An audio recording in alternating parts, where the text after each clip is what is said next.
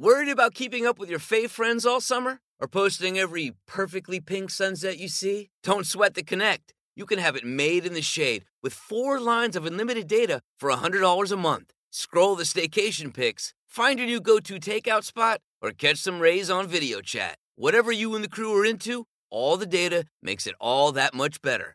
Smile, you're on Cricket. Cricket Core acquired on four lines. Data speed limited to 3 megabits per second. Cricket may slow data speeds when the network is busy. Additional fees, usage, and restrictions apply.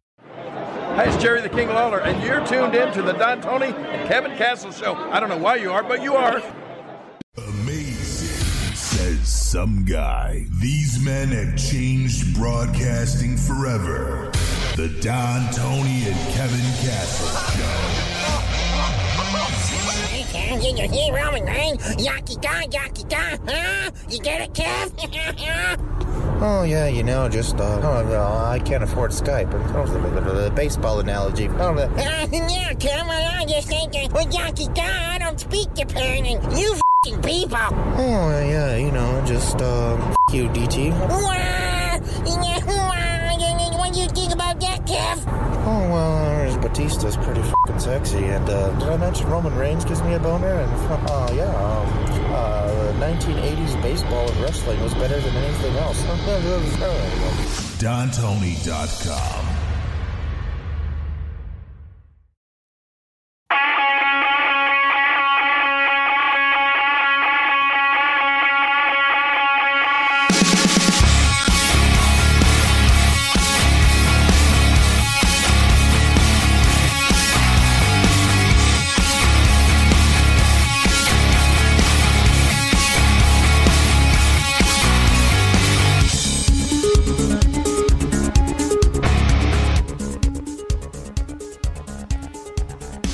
tonight. What's up, everyone? It is Monday night, July 13th. I had to make sure I didn't have the microphone muted like I did on Friday. Uh, this is the Don Tony and Kevin Castle show. I am Don Tony as always, and join along with me is. Kev Castle. What's up, DT? Ah, we just uh, got a um, what was this? The grudge match version of Raw. I guess uh, it, that's just another term for you know the same shit, but we'll just put it different. You know, it, it's almost like when you know you ever go to a diner and they offer you like, oh, you want to hear today's specials. And then they tell you the specials, and then when you open the menu up and you look like in the entree section, it's the same fucking things. They, but you know, I, I don't really recall the Kabuki Warriors as a tag team really ever going up against Bayley and Sasha Banks as a tag team. But I think we all knew the, what the outcome was going to be, and uh, Bayley and Sasha Banks retain.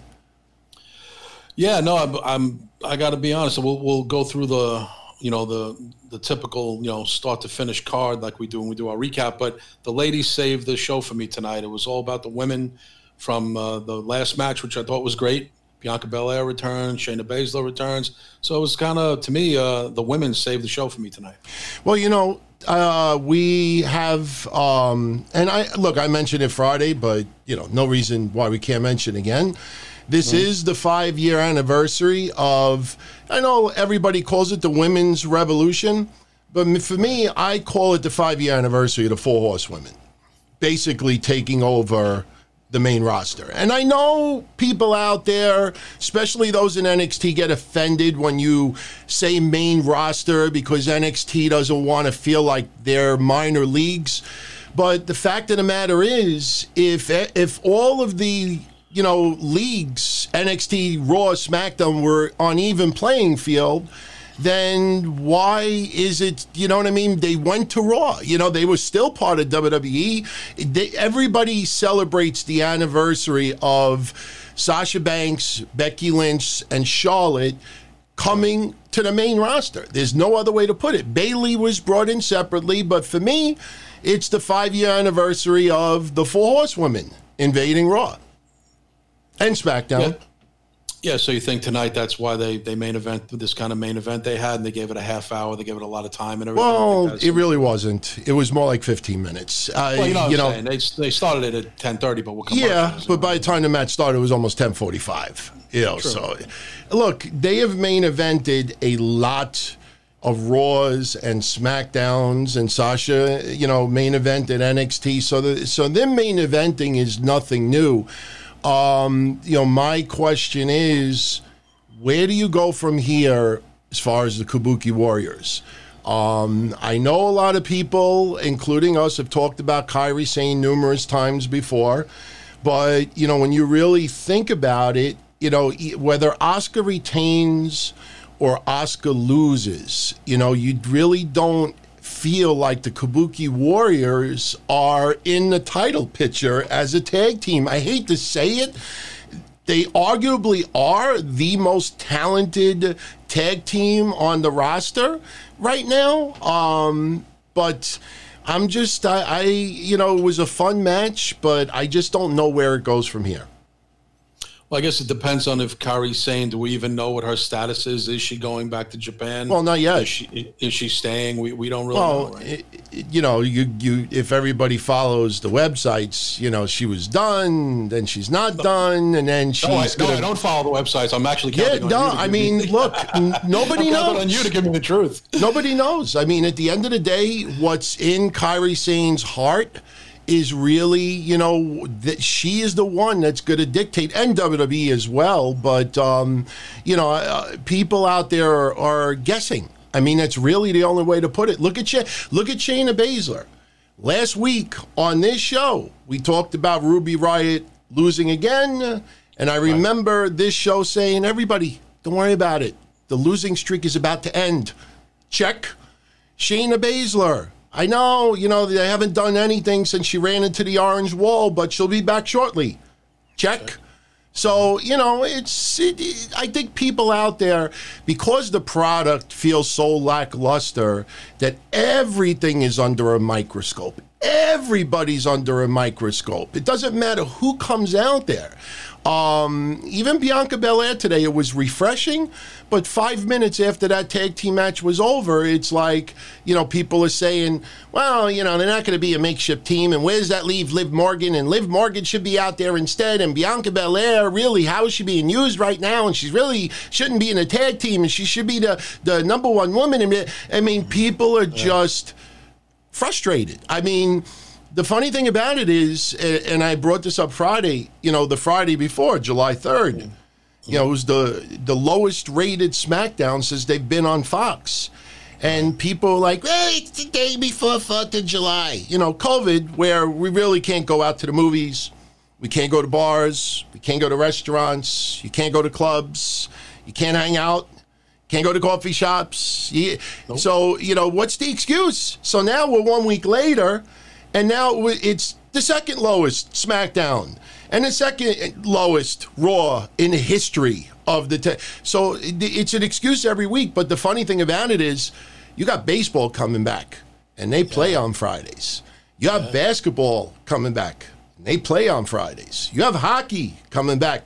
They play on Fridays. I don't know about NFL, but the point is, if these ratings are so shangada right now, imagine when Friday comes around and you know people are so craving for sports, these ratings are going to go in record, and Mondays as well. Mondays is Monday Night Football. So you know, I, I'm really curious. I look, I'll give Ryan Satin credit. This is the third time I'm saying it in four days. But you know, if everybody out there that is obsessed talking about demographics with AEW and NXT, um, Ryan Satin points out that a majority of the people doing that, for some reason, don't ever bring up demos when it comes to Mondays and Fridays. No, that's true. You know, why not? You know, why not? That is, that is true. DT, you think though um, the ratings will get worse because maybe it's just baseball fans, basketball fans, and, and other sports fans waiting for their sport to start. They aren't necessarily watching wrestling or not watching wrestling. I think it'll just pretty much stay the same, or wrestling will be affected by the start of. I'm, I'm not saying that wrestling fans aren't baseball fans too. But again, you think it'll be that much of a dip, or it's probably pretty much going to stay the way it is. Uh, it's there's going to be a dip because right now you have people tuning into wrestling because there really is not much more of an alternative, and a lot of people are sick of politics, including yours truly. Um, so now when you have, mo- it, you know what I compare it to? I compare it to someone who has basic cable. And you only have a small number of channels, you know, and you keep, you know, changing those channels and you keep watching the same networks over and over again because you don't have too much of a choice. But then starting two weeks from this Friday, you go from 20 channels to 150.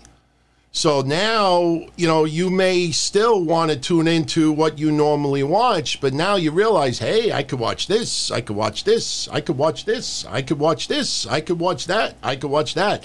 There's definitely going to be uh, an effect. Absolutely. Um, and the big question is, what does WWE do about that?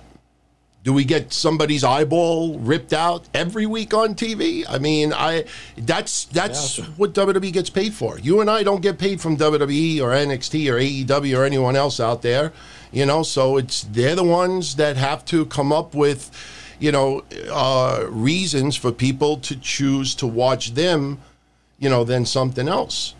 You know, I, I mean, I remember going back to my hotline in the '90s. And when the ratings started to go shangada, especially after WCW went out of business, you know, I, I brought up, wait a minute, wrestling used to get eights, nines, and tens combined in their peak. You know, now it's half the viewership in only a couple of years. Um, that just shows you that, you know, we had sports during the late 90s. We had, you know, news and politics and tragedies and this, this, and that. It's just, and I've been saying this for 20 plus years, fans decide to watch something else instead of your product. That's what it comes down to. Pro wrestling as a whole is no longer the first choice for fans out there. You know, you could take Hulu, you could take YouTube, you could take everywhere you want to take. But the fact of the matter is, the, the most advertising revenue is when it streams first first run, and it's not must see TV anymore. Pro wrestling's not must see TV anymore. No, it hasn't been for a long time. No, Wednesday to me is the closest. Wednesday's the closest because there's two options, and you know it, it's nice to have two options. That if one is kind of shangada, you could go to the other one, and hopefully the other one is not shangada at the same time, and you go back and forth. Well, it just amazes me. I mean, when you've talked about this on your show, your other shows too, and other podcasters, how many people do not watch the product and just listen to us recap? And they're like, oh, I don't watch the show. I just listen to you guys recap it. So that's how I kind of keep up to what's going on. But I don't watch it at all anymore. It's a, it's a big portion. It's a portion of our audience, a portion of a lot of other podcasters' audience. So I always found that amazing. So are we that good, or they still love wrestling and this, and where their connection to it? What You know, do you think, you know what the do you think problem that is? You know what the problem is? What? I'll use Meltzer for an example. You know, if anybody out there goes to Meltzer's site, and a ton of websites out there, they post the results from Monday Night Raw. If you miss an episode of Monday Night Raw and you read the results that are posted on the wrestling websites in real time, by the time the show is over, you could close your eyes and you'll actually feel like you watched the show. Like it's no longer where you have spoilers like, oh, I got to check this out. I got to check this out. Seth Rollins and Kevin Owens' match was great. But really, was there anything about that match that somebody could type as far as explaining what went down that would make you tune in the channel and check it out? You know, if somebody made a run in, somebody made a return, somebody did this, somebody did something outrageous, blah, blah, blah, blah, blah, you know, then you want to maybe check it out.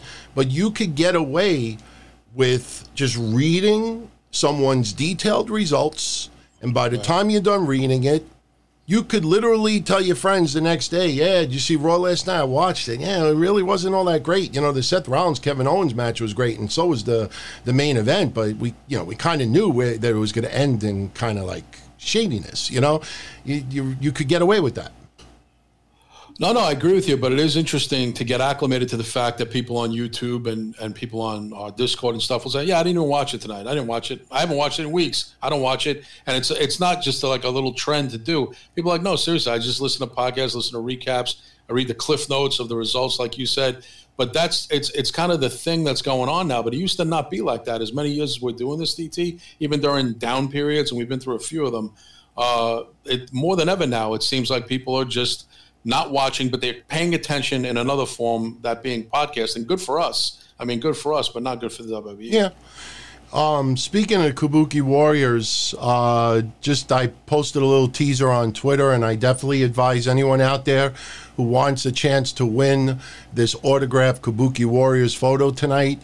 There's a key word, a magic word on my Twitter, and you have to later on when I say, All right, let's do the contest. The first person that wants this photo that types in the key word on YouTube will get this photo. And starting this week, from now on, every week, a prize is going to be given away uh, live on the shows. We'll do a magic word every week, and we'll give something out every week. Be signed photos, signed cards, you know, maybe a memorabilia thing. It's not going to be any cheap shit. You know, no offense to the FBI, but I went through my box the other day. I don't think anybody wants a signed Chuck Palumbo photo. You know, unless Chuck Palumbo went on a oh. shooting spree and, you know, was in jail and now it's a rare thing to get his autograph. But, you know, I got Sting, I got Edge, I got Legends, I got I have tons and tons of stuff. So yeah, so later on during the show, gonna just say, let's do the contest. First person that posts that keyword gets the photo. And the rules are simple. You know, as I explained, and I also want to stress this too. I don't care if you live five blocks from me or five million miles away. You know, mm. if it can be shipped, it will be shipped. All right. People who have, I had people win contests that live in Abu Dhabi. I go Google that and see how how difficult it is to ship to I anybody. This is open for anybody out there. So, mm. But anyway, um, you want to talk about Tammy Sytch first, or you want to talk a little bit about Raw? You want to talk a little bit about news? I'll I'll give it you the choice. Uh, I, I saw your post and I heard about it, but you can enlighten me a little bit more because me and you haven't, me, and you didn't talk at all today. So I don't know what you're going to say. All right. Uh, let's go with Tammy Sytch first. All right. Well, just for everybody out there, you know, who wants to get a little chuckle, you know, this is another example of what I've been saying for over 20 years now. All the, you know, I, I've brought up in the past, and, and me, I don't care for credit for breaking stuff or being the first to post stuff. But you watch wrestling sites, baseball sites, news sites, when someone posts something for the first time and it ends up being true, you'll always see somebody put in parentheses, blah, blah, blah. John Heyman posted first. Blah, blah, blah. Always do that. For 20 plus years. And it's my fault too because of always goofing on Wade Keller and Mike Johnson and all these other losers out there. But, you know, I've always used the example. Imagine if CBS hated NBC. And there's like a big five alarm fire where people die and this, this, and that, and the streets are blocked off, and only NBC could get to the fire and is airing it and covering it. Now, is CBS going to ignore that story because NBC is the only one that is covering it right now, or the first person? No, they, they suck it up and they post it anyway. So I got a kick out of this today. And I know, I, look, I'm not trying to compare the two, but I always remember how people thought like it was so creepy that a Wikipedia post popped up before it was revealed that Nancy was killed by Chris Benoit and all that tragedy. So all the all the news sites today were reporting that PW Insider broke the story that Tammy Sytch was arrested today at 4:42 p.m. Uh, four, yeah, was it, no, it was four. Hold on, I'll tell you right now. 4:42 p.m. All the websites, 4:42 p.m. And as I'm looking all these websites doing this, I'm kind of having a chuckle because somehow 10 minutes before Tammy Sytch was arrested, and this was about 45 minutes after I was talking to one of, one of Tammy Sytch's friends, I put up something on Twitter before she was arrested. You know, it was just funny because they, they, everybody went out of their way. Melts everybody else. 4:42 p.m. But meanwhile, I was tweeting about this earlier, so I got a kick out of that. But here's the thing. Um, I, I want to stress, we're not going to spend too much time on this, but I want to stress uh, one thing more than anything else. When I posted this earlier, as people could read my tweet right now, I, I said, and I quote for people that are only checking out audio, I wrote, just talked to a good friend of Tammy Sitch who let me know she's back in jail, violated terms of probation, violated a restraining order, drove under suspension, tried to evade police. Shit. Continued prayers and support that she ultimately turns her life around. All right? That's what I wrote. I did not tell anybody out there to pray for her, to shit on her. I'm not trying to get people to like her or dislike her. I just posted out there what happened. And, you know, the only thing that I, I made a follow up comment about later on was, you know, for some people out there who are, all, who are going to suddenly profess their moral high ground with everything, you know, they should make sure that their closets are skeleton free. And I know people out there like, oh, it's not about skeleton. She's a piece of shit. She's horrible shit. Look, if if you don't like her and you don't give a shit about her and you despise her, there was no reason to like keep writing about her over and over again. It to me it feels like some people out there want to take the knife and twist it and twist it and twist it and twist it. You know, if you don't like her and you feel it's karma or anything else, and then you know you write good, she let her rot in hell and this, this, and that. Well, guess what? You know, what does that make you? You know, so I was not telling anybody to feel one way or the other. I was just posting what happened. Now, I ask everybody out there that has followed the websites today about this and saw what I wrote today, you know, because everybody came to a conclusion. Does anybody out there actually know what happened? Does anybody actually know? I mean, I know everybody knows the charges, but do you know what she did that led to those charges? Does anybody know? Or are you just reading from a police jail website of what the charges are and you're co- filling your own conclusion? Does anybody out there, YouTube, I ask you, do you ha- have any idea what this woman did? And I'm not sticking up for her right now because I'm going to actually criticize her in a moment. But does anybody out there actually know what she did? No, nobody knows. No, no. No, nobody knows. So I'm going to tell everybody, all right, because I got this firsthand. You know, I have friends that are very close friends with her. And I ask you this, Kev, and I don't listen, I'm going to criticize her in a minute. But I ask you this just out of honesty, and I ask everybody tuning in live you know, you, you don't have to answer. You just think to yourself. But I say this, okay? Right. Have you ever had a family member or a friend who just keeps fucking up? And the person gets chance after chance after chance, and they mm. keep just ruining that chance. Now, have you ever had a friend or a family member that just kept fucking up repeatedly?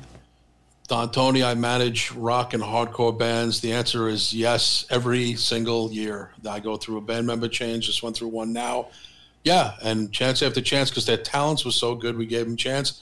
But then uh, the big picture was torn on the road. If they get in trouble here, they can get in trouble out of state. No, well, I don't. I don't mean business. I'm talking about No, no, no, family or friends. Uh, Well, yeah, and their family and friends. I have them in my house. I consider them like my my sons, my nephews. I mean, of course. And and just for the record, I don't know if you noticed, and m- me, I comment on everything. I said nothing about the Tammy Sytch thing because I was waiting to hear what you knew before I opened my big mouth. I said not a word about it. I didn't No, no, no. I, about it. look, I didn't criticize no, no, anybody. no, no, no, I'm not, no, I'm not saying about me, but usually I'll you'll see me, I'll chime in with some even little haha. But I didn't think it was. I kind of felt like, oh my god, again, like. And then when I saw that you had some news on, it, I'm like, you know what? Let me wait to even say anything till I hear what DT says tonight. So I'm, I was waiting like everybody else. So that's why I want to hear what you have to say about why it Well, happened. let me ask you this: for your friends or family that you know someone who has been given chance after chance and a chance, and they keep fucking it up, keep getting into legal troubles, keep putting their foot in their mouth, keep just Yep. fucking up.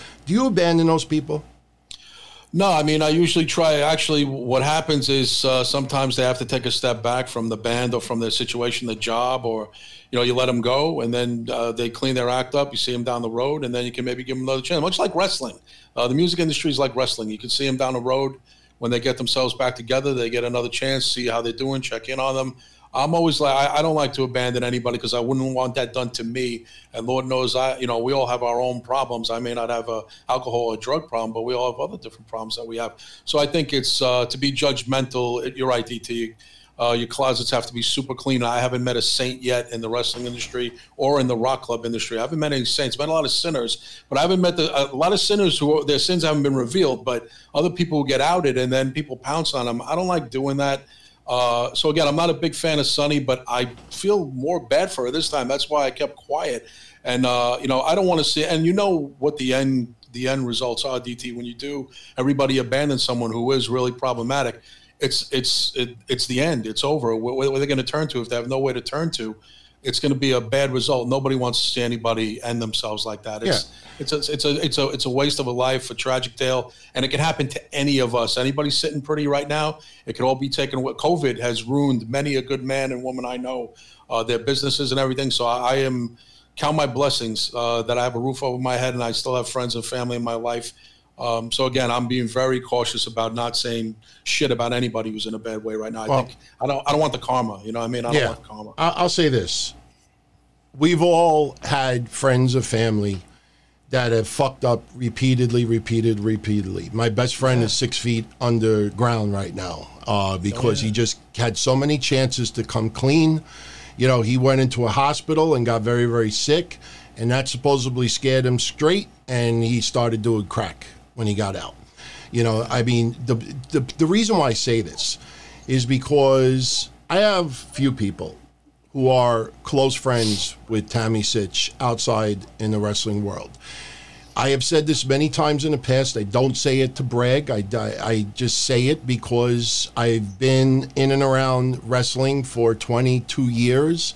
Um, you know, outside uh, looking in for the most part, but you get to be friends with people. There's people I'm friendly with that are on television right now that I have never made public you know who they are because you know it just comes off campy and you know you talk about stuff in real life so the reason why i say that is i've seen the tammy dopey ass comments about you know white power and this this and that Yeah. she she definitely you know puts her foot in her mouth. She gets trolled and she tries to troll the trolls and unfortunately for her and i'm not making excuses for it some of the things that she said is absolutely repulsive.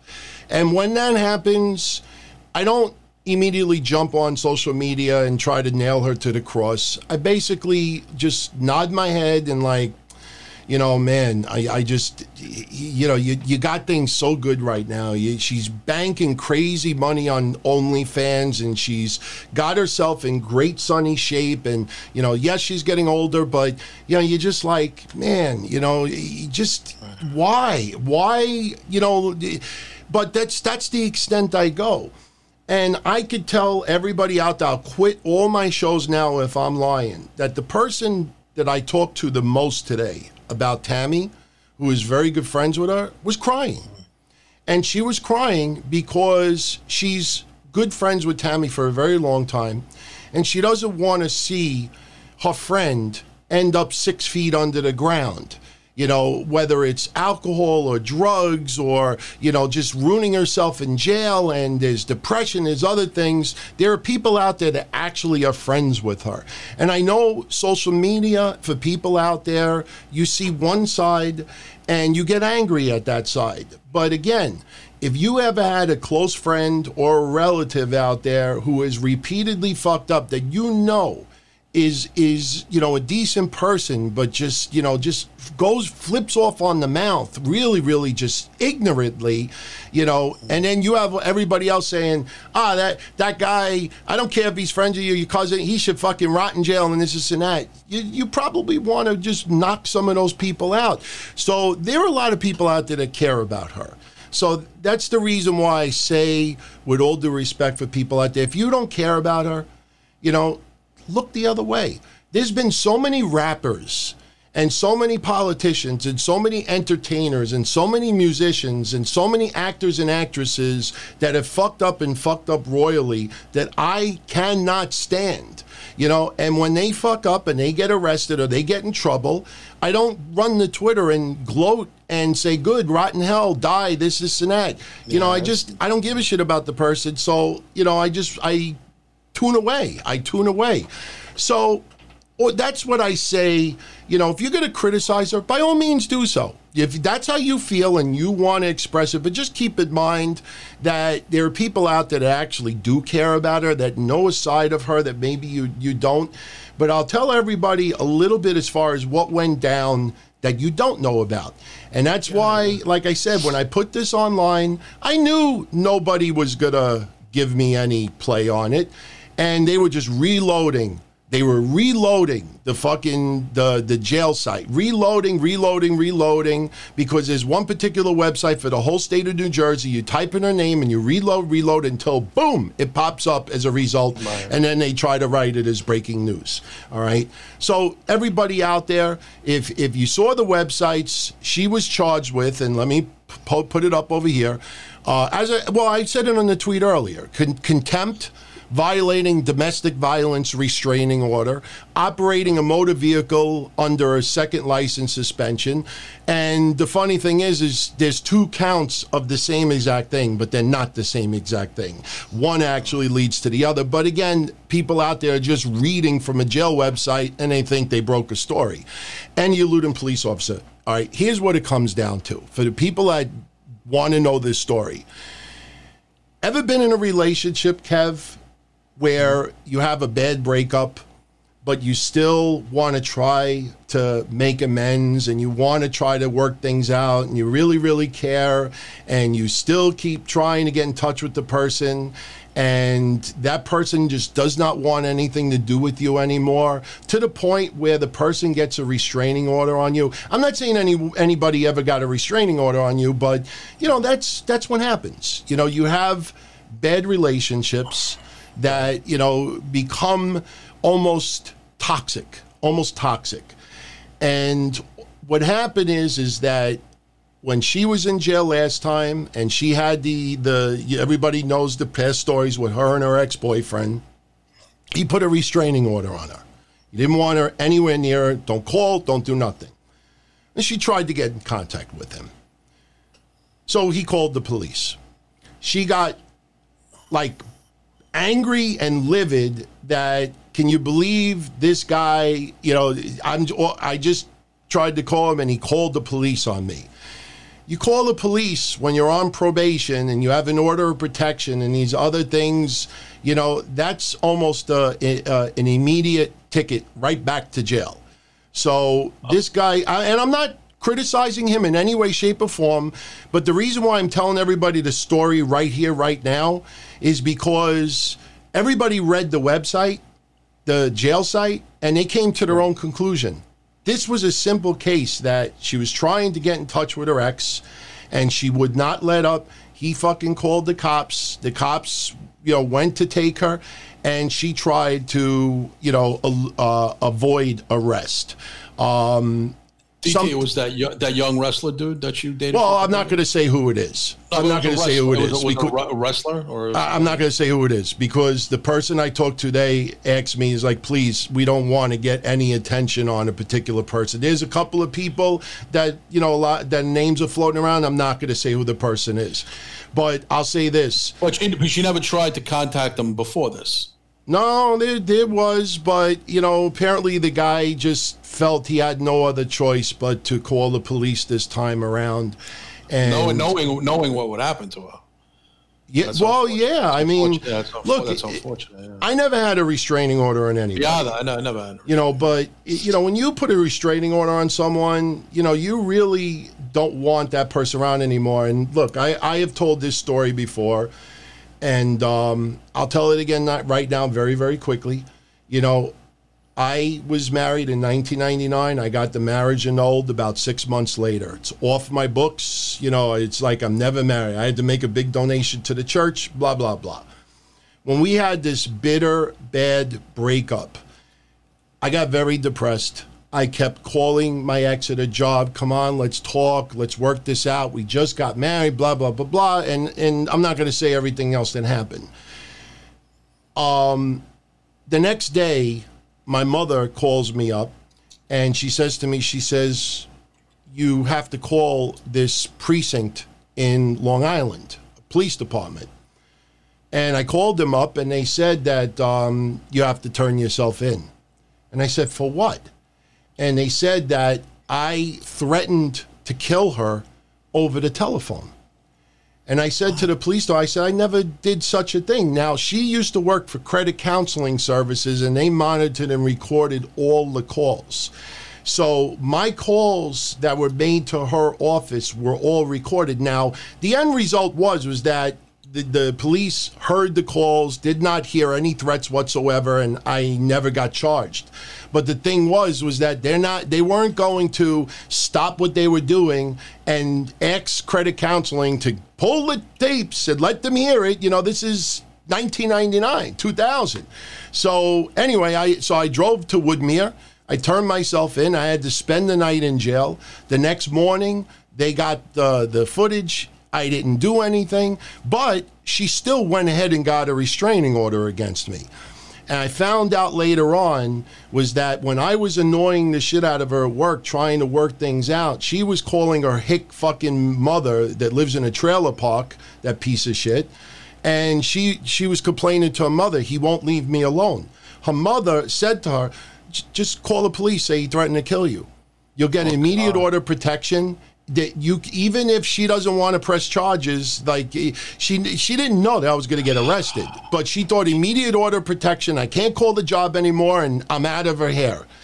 So, you know, order protection is something serious. Even though you see these ID stories where, you know, somebody gets an order of protection and the person still stalks her or him. So the bottom line is, is that she tried to get in touch with her ex and kept kept it up and kept it up and kept it up and he got sick of it and called the cops. Um, so the cops tried to arrest her. She uh, did not want to be arrested and something happened to her car. I'm not going to say what it was. Uh, we'll let the detectives out there in the news world try to figure that one out. Um, and she's in jail right now. Uh, the, the one thing that thank god even though um, she was tested today uh, at the jail as far as if she was DWI, but it appears right now that there was no alcohol involved, and that's a big deal because her repeated arrests were DWI, DWI, driving under the influence, driving under the influence. So this time around, it does not appear that there was alcohol involved. Of course, that could change you know I'm, i wasn't in the car with her but the point is is that you know she's in jail right now because of her trying to get in touch with her ex. That's it. That's it. And, i'm not sticking up for her but i said this to, to somebody privately earlier and the only thing that i could come up with is is this. She's out of jail since early this year. She's making six figures on OnlyFans. She's got all his attention. Sure, she's got haters too. And yet, even with all of this, you risk it by calling an ex. Unfortunately, there are relationships out there that is like matches to gasoline. And this apparently, yeah, I don't want to compare it to other relationships out there, but you know, some people might remember a certain female with the initials MM and another guy, and you know, they see that relationship and people feel it's like light matches to gasoline. Unfortunately, a lot of relationships become toxic. But, you know, the only conclusion that I could come to this, and I don't know if anybody else feels this way, and I'm not defending her. The stuff that she has said online, you know, I don't blame people out there for not, you know, wanting to give her a chance or this, this, and that. You know, she's burned a lot of bridges and she's got to own up to it. I think, you know, if she's in jail and she has to stay there for a while, you know, it's tough love. You know, that some of her friends really didn't want to, like, because they're always there, like, come on, you're a better person than that. You know, we love you, we care about you, this and that. But now they're like, you know what? Maybe we got to just look the other way and make her feel like she hit rock bottom and nobody is there for her this time around. And maybe it'll finally get to her that, you know, she's she's got to like stop this shit. But what I feel is coming across, and this has nothing to do with the, the tweets and the shit that she has written, but this comes across to me as someone who is extreme. People might think this is crazy, but it comes across as someone who needs to be loved. And when I mean needs to be loved, needs to feel loved. And I think the OnlyFans thing, sure, it's a money thing also, but to have all these people, you know, like wrapped around her, you know, that feels good here and here. And she is still trying to get with this guy, and the guy doesn't want anything to do with her. I think at the end of the day, no matter how much money, you ever hear the saying, money doesn't buy you love? I think this woman, I think her number one problem is that she feels extremely lonely. And I think because of that, you get lonely, you get depressed, and it makes you just do things. And, you know, unfortunately, I can't relate because I don't get myself in trouble like that. But, you know, I, that's why I feel bad for her. I feel bad for her.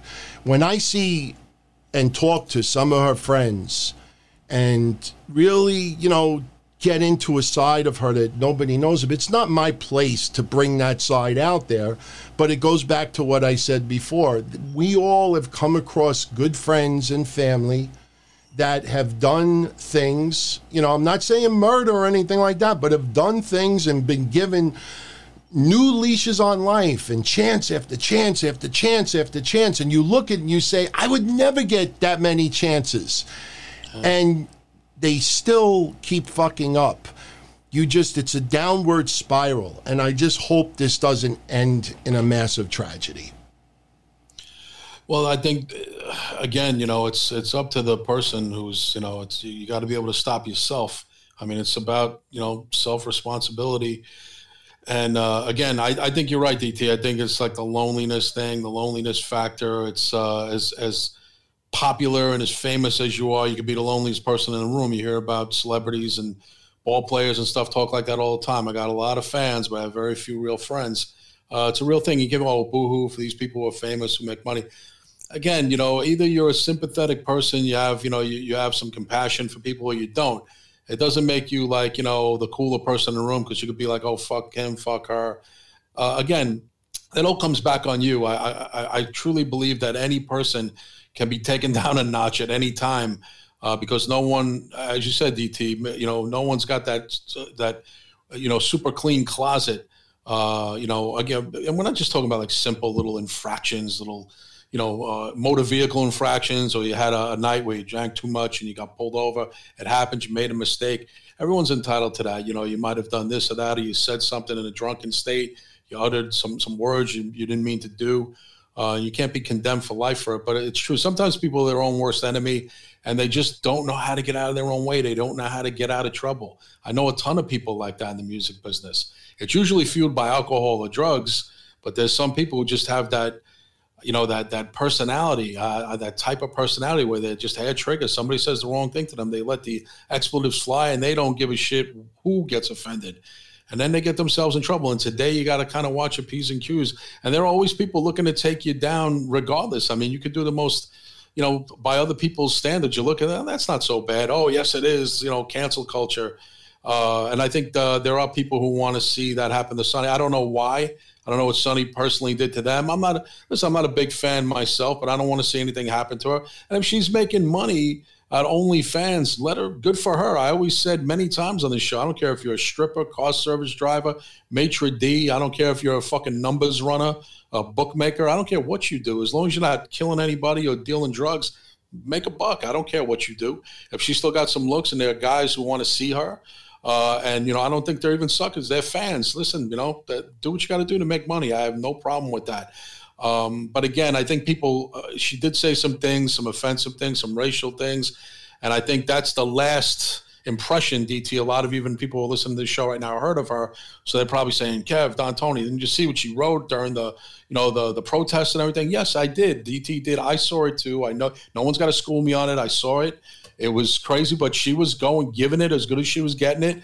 And uh, but I still that doesn't mean that bad things should happen to her and go away and you know burn in hell. That's just that's a little much. It's a little much, you know. So I wish her well. Hopefully uh, she'll get out. DT, what is the uh, situation there? Can she get out on bail? What's going to happen to her? You think?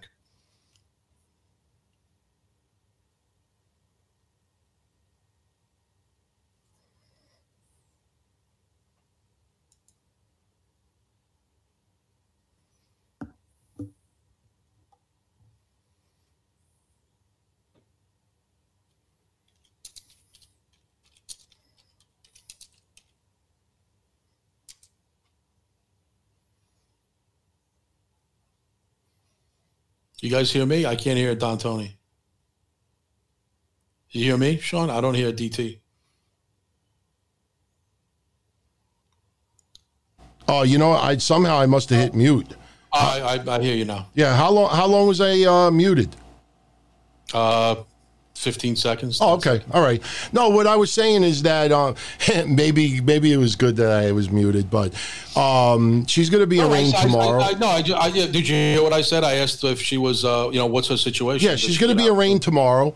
Um, she's going in front of the judge tomorrow. Um, there's a possibility that they may send her to Pennsylvania because she her residence is Pennsylvania.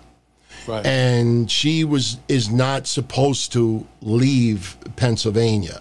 So I don't even think. Well, that I could be wrong on that, but I'm pretty sure that she was- not supposed to be out of Pennsylvania. Maybe that was ter- part of her terms, conditions of her re- early release.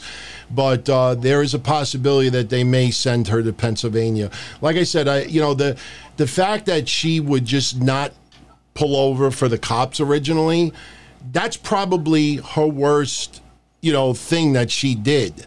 You know, I mean, there's other things too. She shouldn't have been driving under suspension for the second time because now her license is fucked for the foreseeable future, and there's some big fines attached to it.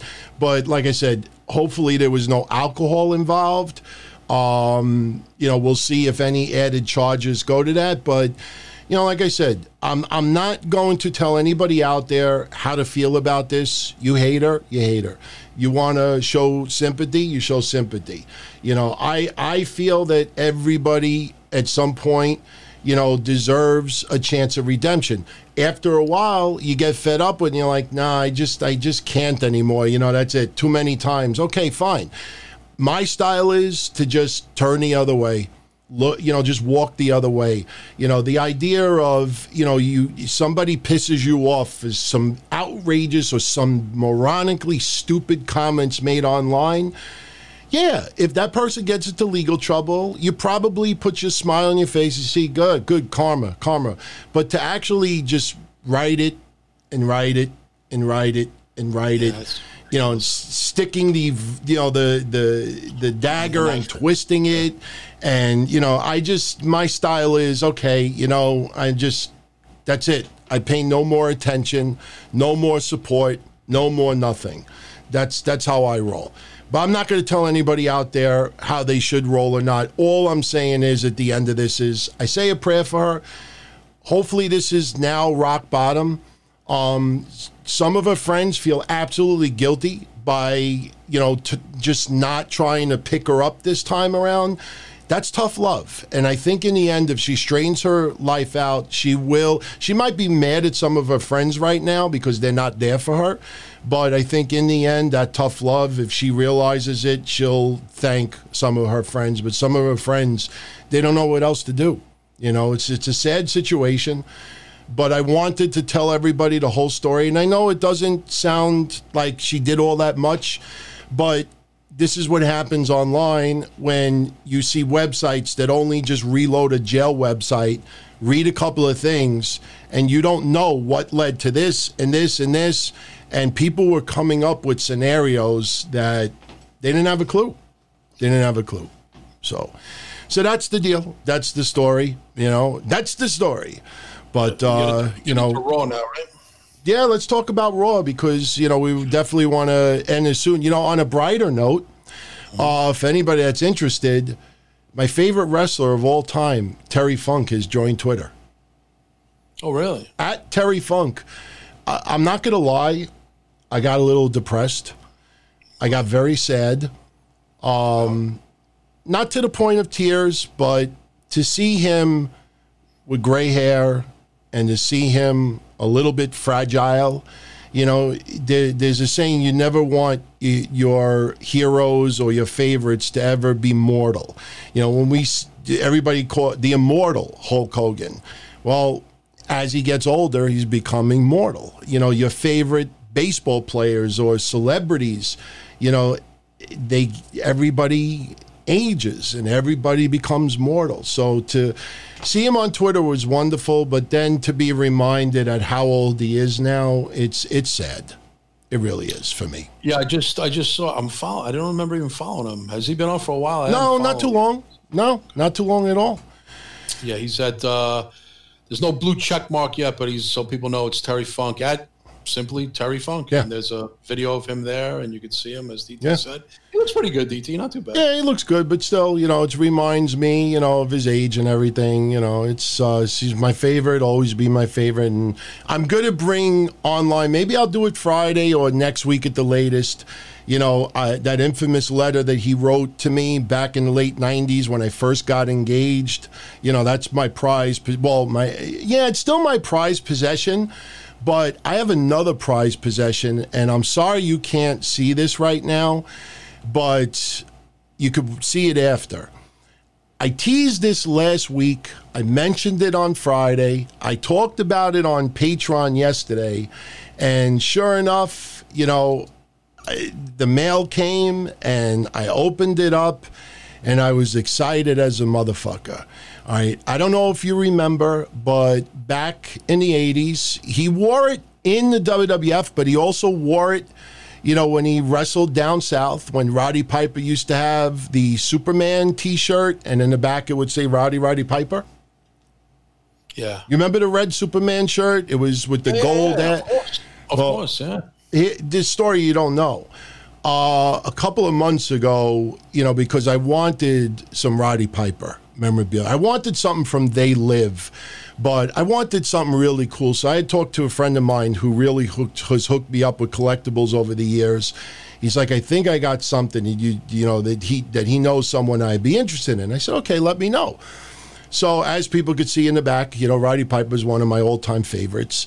So about two or three months ago, guy emails me. He's like, "Hey," he says, "I got a a guy that has before he even went to the WWF one of the Roddy Piper T-shirts with the Superman and the Rowdy Roddy Piper in the back, the actual shirt." And I was like, what does he want for it? So he told me originally, I'm like, ah, that's kind of steep and everything. So he's like, well, let me see what I could do. So, you know, we went back and forth, back and forth. And, you know, I told him, like, come on, I'm going to put it on display and this and that. So the guy said to me about three weeks ago or so, he's like, look, he's like, guy's going to send me the shirt. As soon as I get it, I'll send it to you. So I'm like, all right, cool, cool. So I didn't hear from him for about two weeks, and I'm saying to myself, ah, you know, he's he's not going to bring the shirt. He's not going to bring the shirt. I brought this up as an example yesterday on Patreon. You remember the scene in Goodfellas when Ray Liotta was in the shower and he's listening to 1010 wins and he hears the Lufthansa heist and they oh, sold of like course. three or four million dollars and he realizes that they got away with it. And you remember he's in, watched- in the shower and he's, he's screaming, Jimmy! Yeah, smacking the shower wall. Yeah. If if I was taking a shower and my fiance had said to me, I just got this, you got an envelope just now from California. Just picture a naked Don Tony in the shower because the guy's name is James also. I would have been in my shower going, Jimmy! I would have been dancing up a storm naked. So for everybody out there, I'm going to show this for the first time. There is the original Roddy Piper shirt.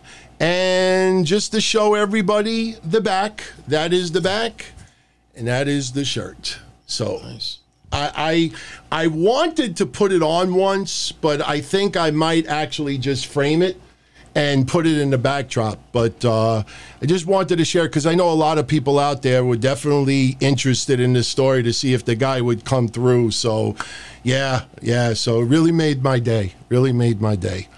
But um, you, you was, know, uh, when, when you got married, he was playing Chainsaw Charlie, right? uh, no, he did Chainsaw Charlie. I think in 1998, What year did you get married? 99, Oh, okay. May of 99, and it was over. Uh, what? A couple of months later. You know, and it was annulled by uh, the fall of 99. Oh, jeez. without getting into specifics. So, but um, you know, something also that came across the wires today with Sports Illustrated, and you know, I gotta we gotta give him a little bit of credit for this. You know, WWE has the mask policy now. And even though if you pay attention closely, you'll see some of the NXT wrestlers around ringside This girl earlier is playing with her hair and retying it. One guy early in Raw was wearing it as a chin strap.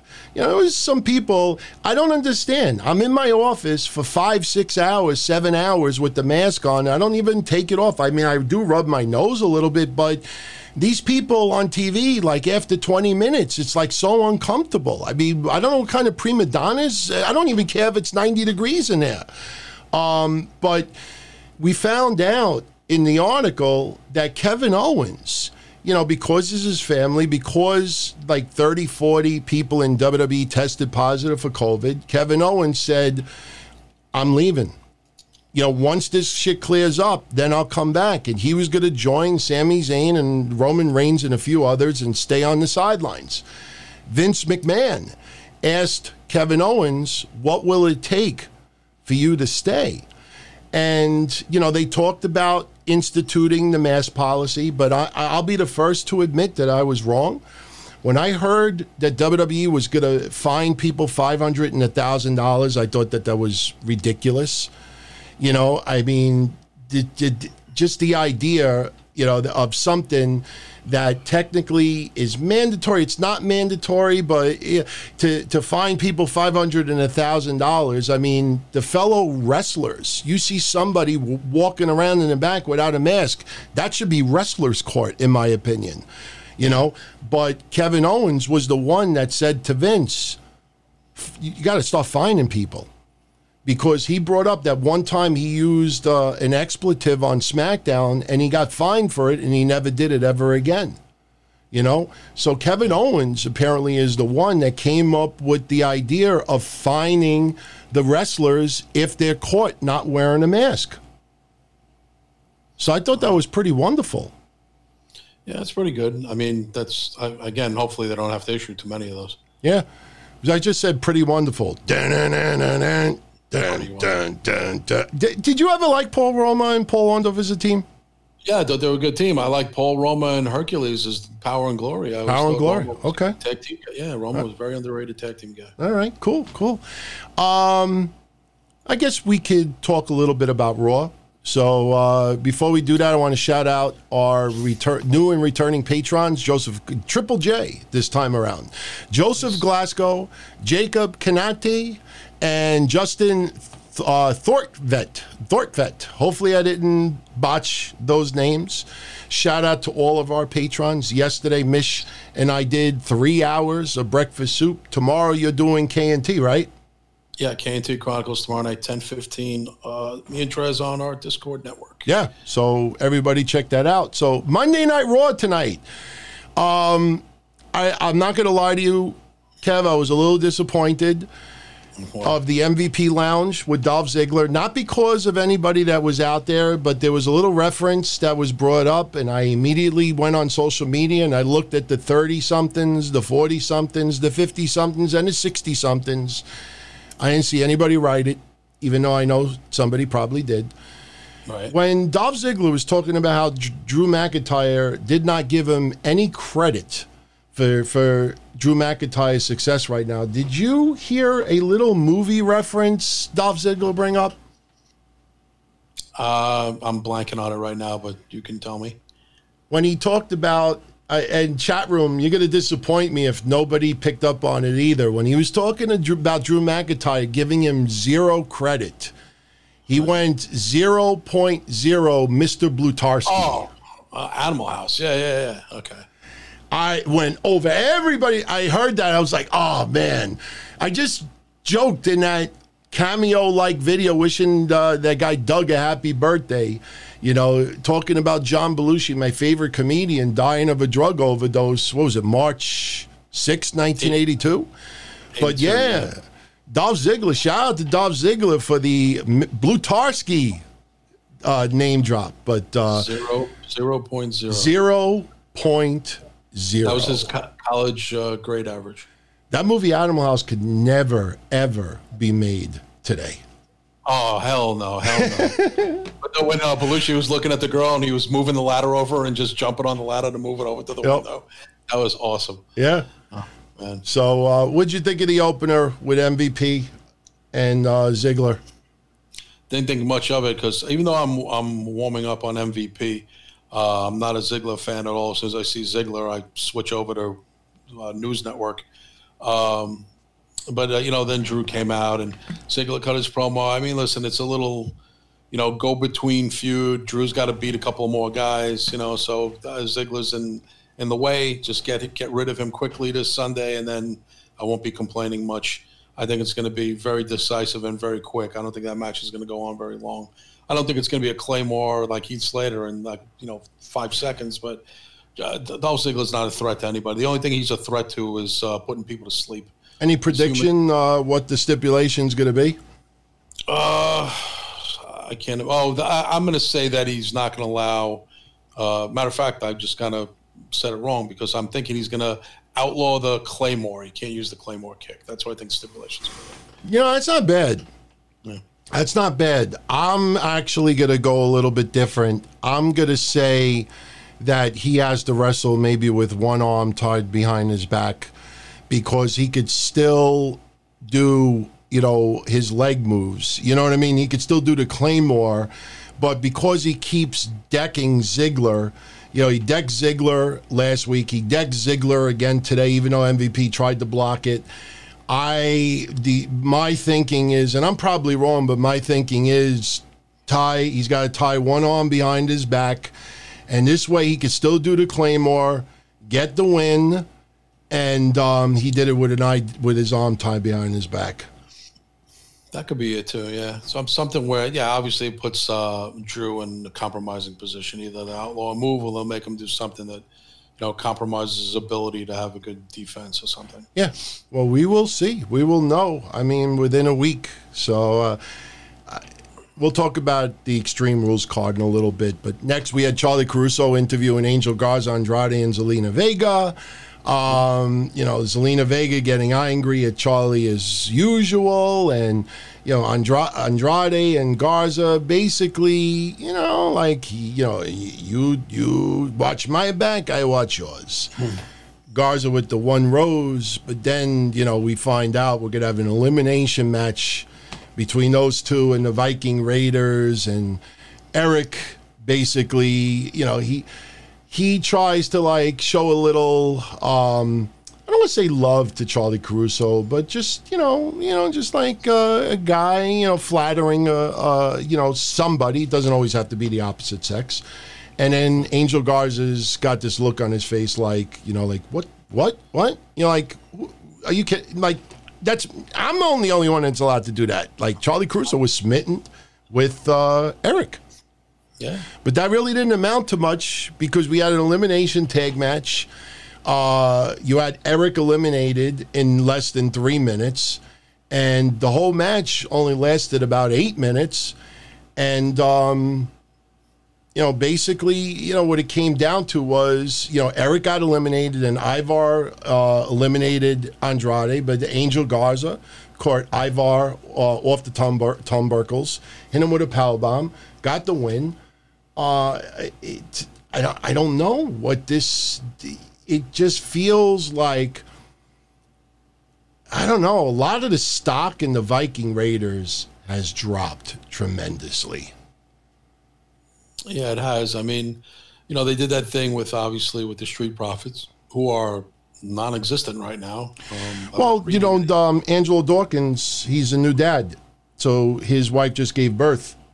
Oh, is that what it is? I didn't even see yeah. that in the news. I didn't. yeah, okay. his wife just gave birth, and uh, he's been home. You know, the thing is, is that you know he has a newborn now, and you know the Bray Wyatt has a newborn, so you know, the, the with COVID, they are petrified to have babies in the house and catch COVID. That's why you don't see Bray Wyatt doing much of anything if people really pay close attention. And I think the Street Profits, for a little while, you're going to see, you'll see them in spurts. But I think, you know, for the most part, they're really you know, a lot of the parents. It's interesting. Look, I know what some people are saying, like, you know, how could you have babies during COVID? Well, you know, you don't get pregnant and give birth in five months. You know, all of these pregnancies happened before COVID came around. You know, that's what some people need to realize. But um, you know, he, the, the the Viking Raiders, just to me, it just feels like you know, it almost feels like because they were so big and so powerful that they were so dominant that the only way you could kind of like bring them down to earth is make them goofy.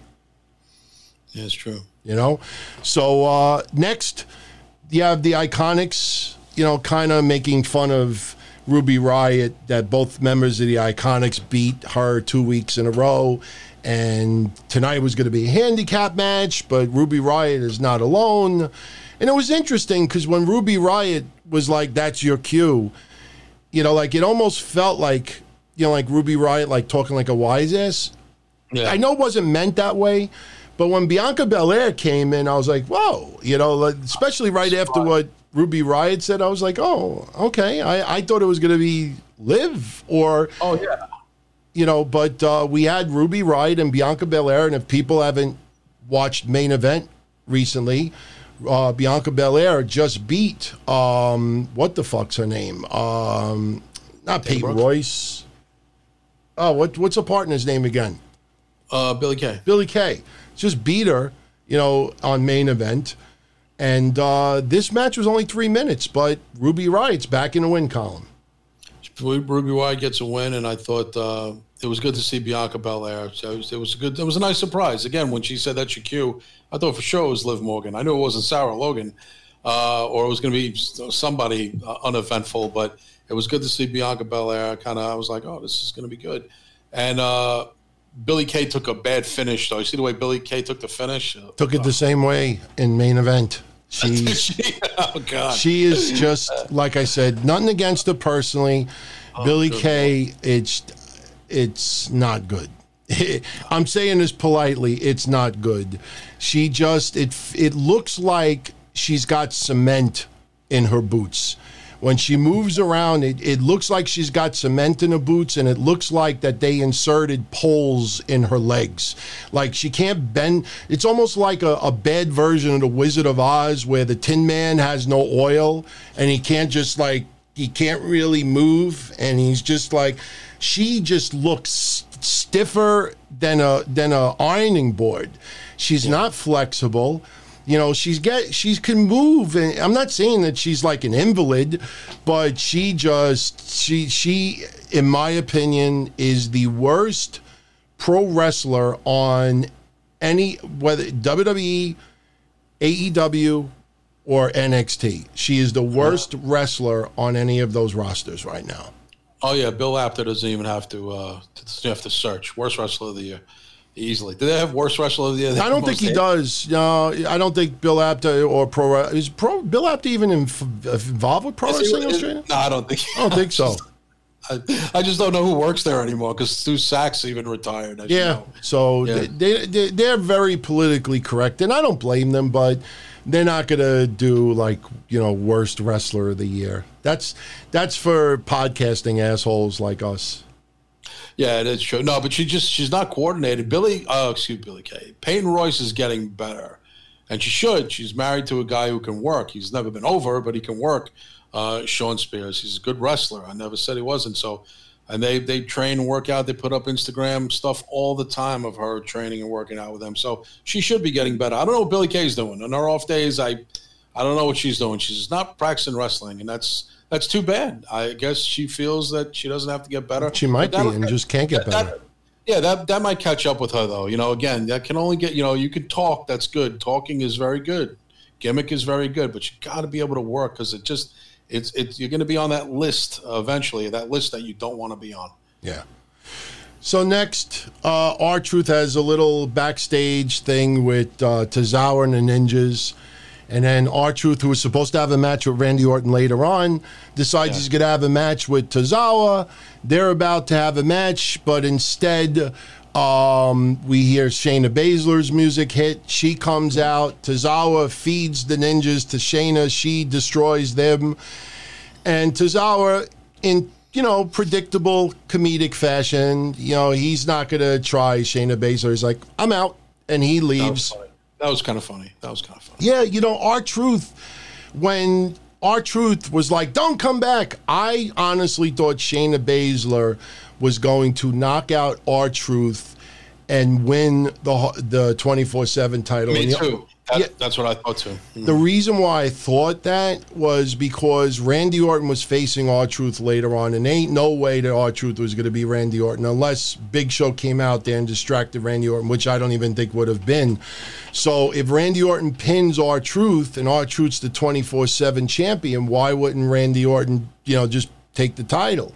So I thought, okay, you could remove the title from uh, from R Truth earlier in the night by just having you know Shayna Baszler knock him out or stretch him out, but sh he just left the ring and she let him hit the ring, leave the ring, and she gets on the mic and basically puts all the women on notice. Yeah, it was good to see her back too. So I was I was invested at that point because I was into Bianca Belair. I like her a lot. I like Ruby a lot, and I'm a Shayna Baszler fan. So I was I was invested at this point. I wasn't like the the opening. I was seeing guys I didn't want to see, and again the girls were starting to make it watchable for me at that point. But you know we'll keep going here.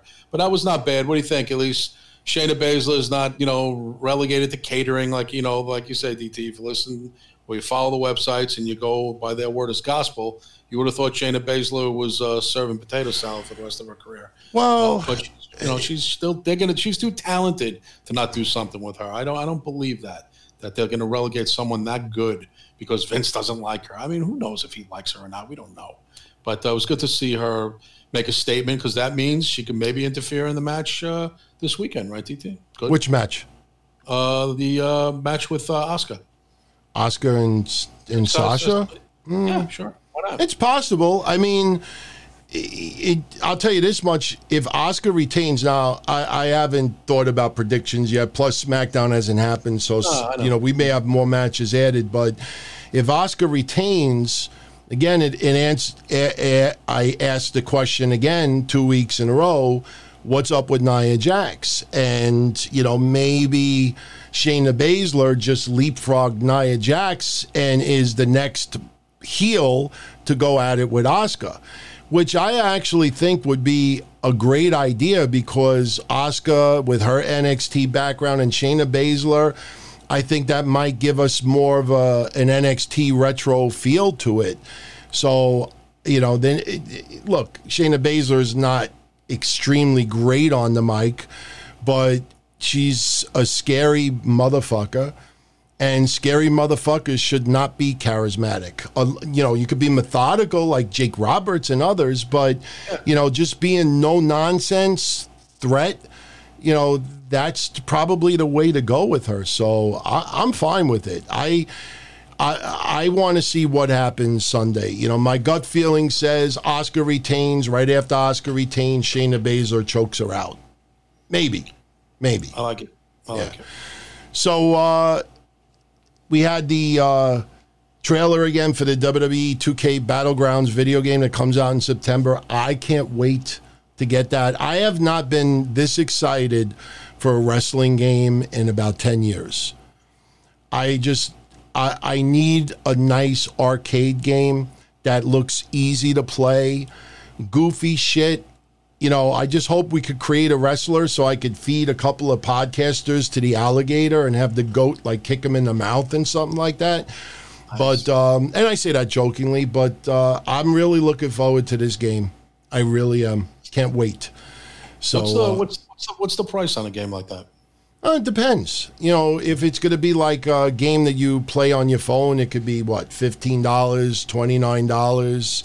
I, I don't think it's going to be all that much. It's going to be on. Uh, uh, I think pretty much. I think on the phones. How much, uh, Chad? How much is the self games normally? It's sixty five dollars, James. That's more like for PS4. Well, actually, you know, he's probably right for for platforms like PlayStation and you know things like that. Yeah, I definitely expect it to be like six, 50, 60 bucks without a doubt.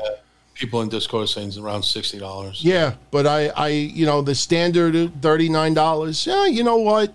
If the gameplay is smooth and we don't have crazy glitches, you know, like I said, it reminded me of kind of like NBA Jamish. So you know, a lot of people know what I mean by that. So then we had Seth Rollins' promo, And you know, first Seth Rollins is talking to Murphy, and he's like, you know, Murphy says, "You, you really think he meant like to rip somebody's eye out?" And we know that there's the rumors of the computer graphics and everything like that. And Seth Rollins, you know, very passionate promo. Um, you know, it it makes me laugh that they're gonna do eye for an eye at Extreme Rules, but Randy Orton and Big Show next week has to be unsanctioned. I would think ripping out somebody's eyeball should have been unsanctioned.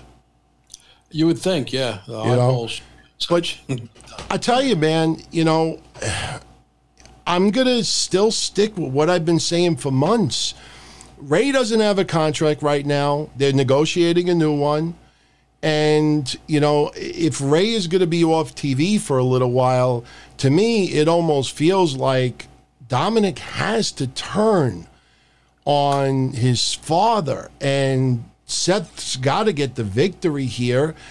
But, you know, what do you do? I mean, I, I don't think I want to see Dominik rip an eyeball out. I don't want to see any eyeballs ripped out, to be honest with you. But even if no eyes get ripped out, you know, it's like if Dominik turns, that's good enough for me. You think it'll happen? I mean, you, th- you think so? That's really a deciding factor. Don't you think that why Rey? It's kind of they don't do that with too many people. DT right? Have them on pay per I, views. I'll tell you the truth. I, I would would have got a kick out of seeing Ca- Kane do a cameo in this because Kane would see no evil. Yeah. You know, I mean, I just, I don't know. I mean, I just, and the funny thing is, if they did something, and I'm thinking ahead, but if they did something where an eyeball really gets ripped out, obviously it's not going to be gory, but I could just imagine Seth Rollins on Raw, or maybe if Dominik turns and joins Seth Rollins, I could picture somebody showing up on Raw with a fucking jar and formal- formaldehyde in it and an eyeball inside the jar. You know, I could just picture something dumb where somebody keeps coming out with a jar that has an eyeball in it. But whoever gets the eyeball taken out, they probably have to wear a patch for a while. That would be a good one too. I mean, again, I'm thinking that's probably what it's going to be. I can't imagine like how they're going to have the eye thing. You're right; it's got to be some sort of graphic. But uh, they're really It has to committed be a graphic. I'm going to rip somebody's eye out. Listen, DT, it's it's they got to get some ratings here, so someone's got to sacrifice for this company, you know. Uh, so yeah, I, I don't know how they're going to do it. It- I guess we'll see it on Sunday. I don't have a marker. I was going to actually make my thumb look like an eye and just go like this and rip it out, make it look like it pulled it out. I don't know if the thumb thumb tr- I don't know if anybody's ever seen a uh, moron do the thumb trick and you know they're like this. They're like, "Hey everybody, like I- my grandfather used to do this to me when I was young and I would fall for it. He'd be like this, "Look, I'm going to rip my thumb out." Oh, uh, Steve Martin did that in Parenthood. You ever seen Yeah, that? something like that. It would just like rip the thumb out. It just looked really stupid. So, but hey, you know, I'm I'm going into this with an open mind. Um, Kevin Owens comes out. He offers the eye patch to Seth Rollins, and uh, we think that this is going to lead to their match next. But we have Aleister Black coming out, and I love Aleister Black and Murphy going at it in the ring. What I don't like about it, people could go back and watch this, is I hate when wrestlers are having really bitter feuds and they run out and they start punching back and forth, throwing punches at each other. And the punches are sideways in their sides. I don't know if you know what I mean, but Aleister Black, when he ran out and started going at it with Murphy in the rampway, they're doing this to the sides of the bodies, and it just looks hokey. You know, like if I'm finally getting my hands on someone that I want revenge from, you know, to just go sideways into the mid set, it just looked real. I didn't fucking like it, but the the match, you know, ended up with a DQ anyway. Um, you know, the match was fun, but it ended in a DQ. And then it led to Kevin Owens with Aleister Black, Rey Mysterio, and Dominik in his corner.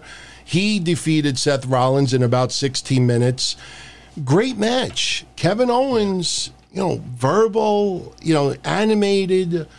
You know, arguably he's he's probably my favorite wrestler on Raw right now.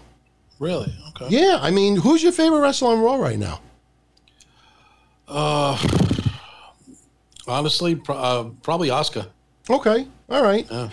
Yeah, you know, maybe if I go Asuka female and and Kevin Owens male, Kevin Owens, he just you know he tells a wonderful story. He's he's very old school with his stuff, and you know the match was a hell of a lot of fun. You know, I know a lot of people online were very annoyed that Seth Rollins lost right before the pay per view.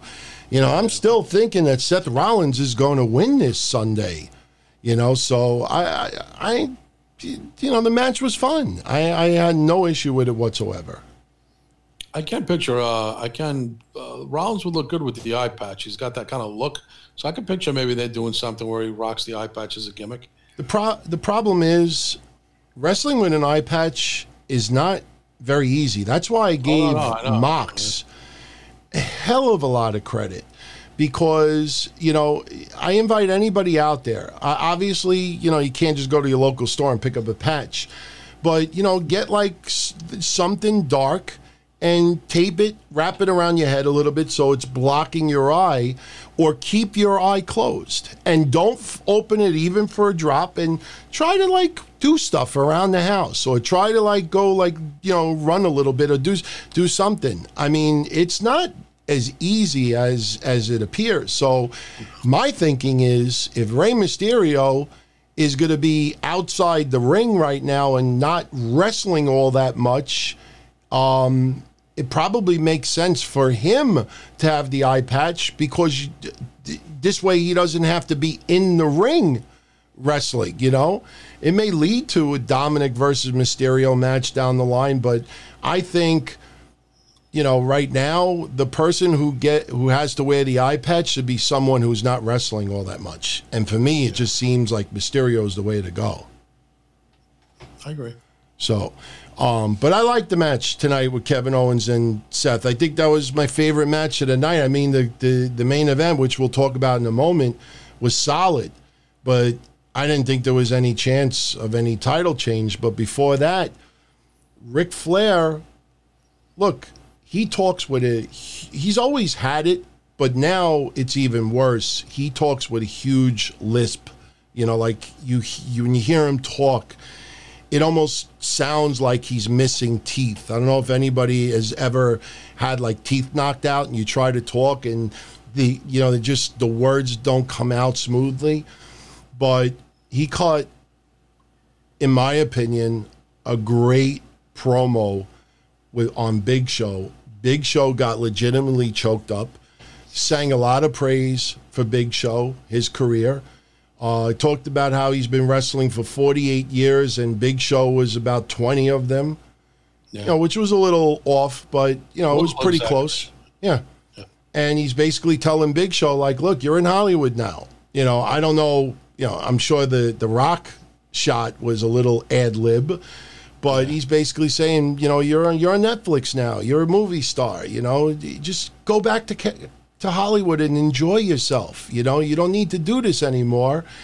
And you know, it wasn't the smoothest Ric Flair promo, but you know, Ric Flair could still talk. He still has all of his wits. I mean, you know, how old is Ric Flair now? Uh, 87. No. I'm just, I'm just kidding. How old is Ric Flair, family? Because, um, you know, look, I don't want to compare him to Joe Biden, even though for a little while I thought Joe Biden looked a lot like Ric Flair with the hair and everything. Yeah, they do look a lot alike, actually. But, you know, you look at, you know, like older people and you look at somebody of by, okay, he's 72 or 73. 72 or 73. You chat, you go from 70 to 74. But he's around 72, 73. You know, Biden is 78, I believe. And, um, you know, Trump is in his 70s also. You know, and you, and look, I'm not trying to compare Biden to Flair or Trump, bro. I'm just saying when you get to your 70s, it's hit or miss as far as you know if you know if you start you know losing it here and there and Ric Flair you know he, everything he said was smooth Like he didn't have to think about it first. He just was throwing it out there and throwing it out there. And I know a lot of people don't like Ric Flair being on TV right now, but I said this a few times lately. You don't know how much time this guy has left. You know, as long as they're keeping things safe, you know, I don't mind my a little Ric Flair on TV. I don't mind it at all. How, what do you think about it? You're, you're not you're not a fan of Ric Flair on TV right now? Uh, no, I mean, I thought he was. I mean, how many takes was that tonight that he did Big Show in the back? We don't know. Was that like a, a did that was that as free flowing as we think, or did it take a couple of takes? It was taped, obviously, right? Yeah, So- but he did like three minutes, and there was no know, issues I- with it. I thought he's uh, again. I'm one of those people that kind of is like, isn't Ric Flair in the you know kind of should be in the pursue non grata club of over 65 with uh, pending health conditions and stuff with COVID. And I I get it that he's getting tested. He's getting tested, but isn't it kind of dangerous for Flair to be there? I give him credit. He wants to work, you know, no doubt. But uh, and I guess they wouldn't put him in that kind of dangerous situation. But my my thinking is more along the lines. Obviously, he plays into the Randy Orton thing from Evolution, so he, he plays a role there. He's he's doing okay. Tonight his promo was a lot better than the last couple of weeks that he got to talk. Yeah, thank you everybody um, who posted it. Uh, he is 71 years old. Okay, well, He's 71.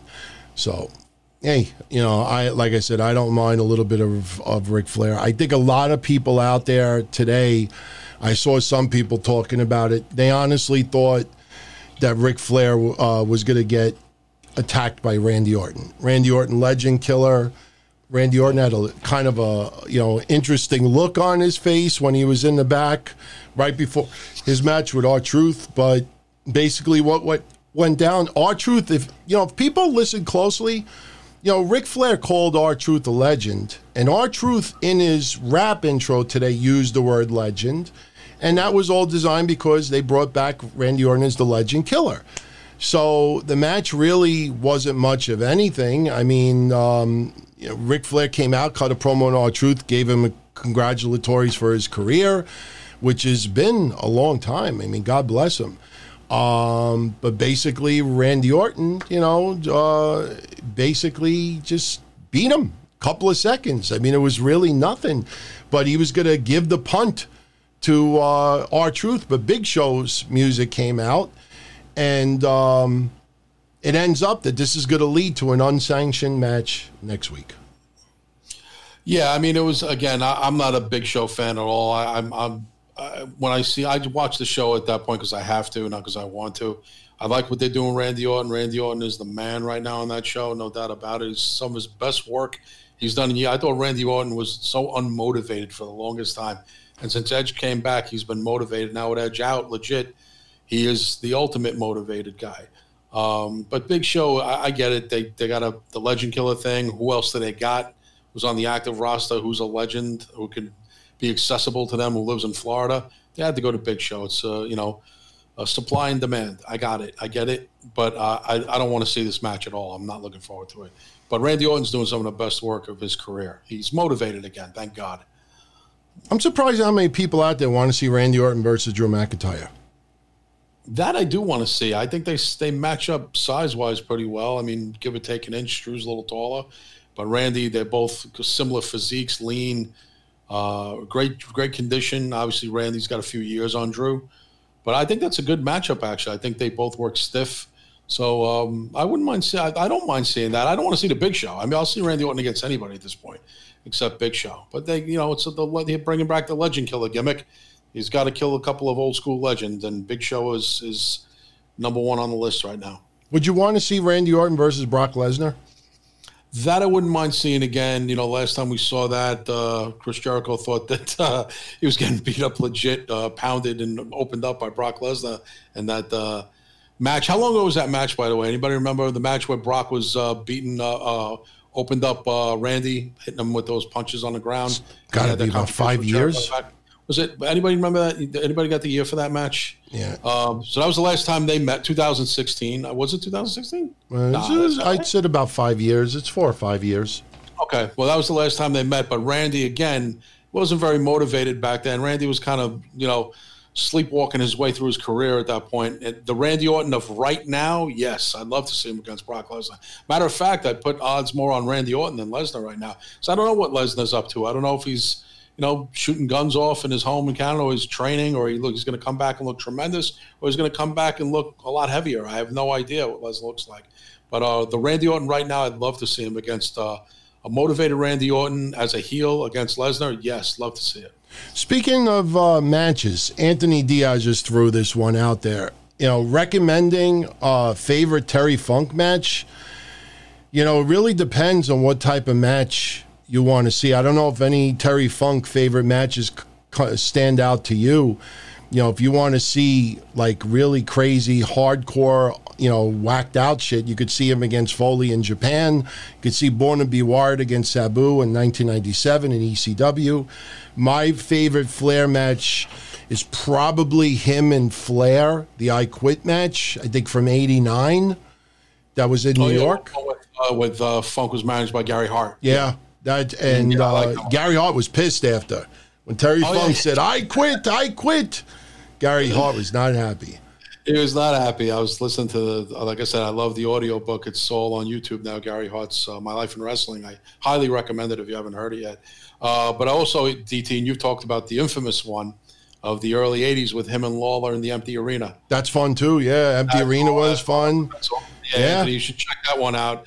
Uh, Funk vs. Lawler. Uh, What was it, uh, DT? 83, 84 maybe? No, I think that was 81. 82 maybe? 81 or 82. Around Yeah. the Andy Kaufman time. Around the Andy Kaufman time. 80 Memphis? uh, Andy Kaufman was a- 82.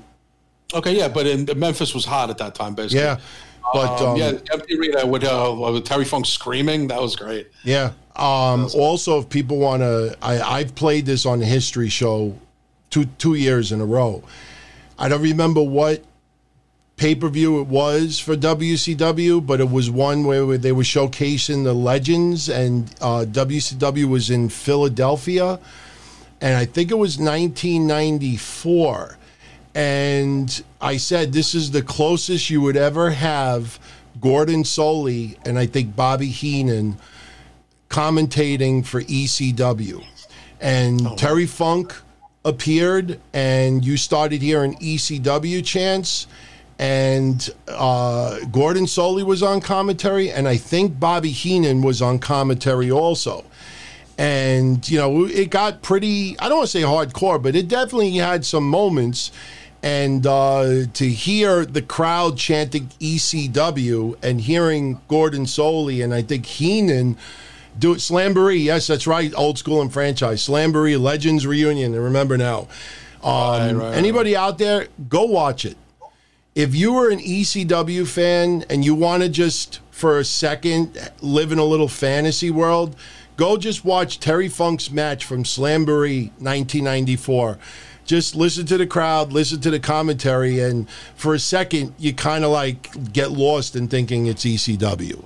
So That's correct. You know, it's it's. I think it's a fun match. But uh, so getting back to Raw, we had uh, MVP who, for some reason, is still in possession with that you know new United States Championship, and uh, you know showed off his title to Ricochet and Cedric Alexander, which I'm still wondering if they join up with MVP and Lashley. Lashley and MVP, I think, are gelling excellent on TV right now. Lana, you know, not on TV. You know, uh, we I already talked about it. Unfortunately, her parents got hit with COVID. Her mother was in ICU. Now Rusev, God bless him. Hope he battles it, you know, and overcomes it quickly. He has COVID. So um, you know, Rusev is is you know so Lana being off TV right now, I think is the right way to go.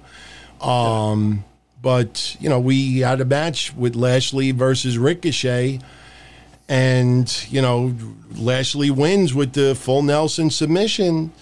A lot of people are very upset with the way that they are utilizing Ricochet and Cedric Alexander right now. Uh, you mean like uh, using them like Paul Roma and Jim Powers?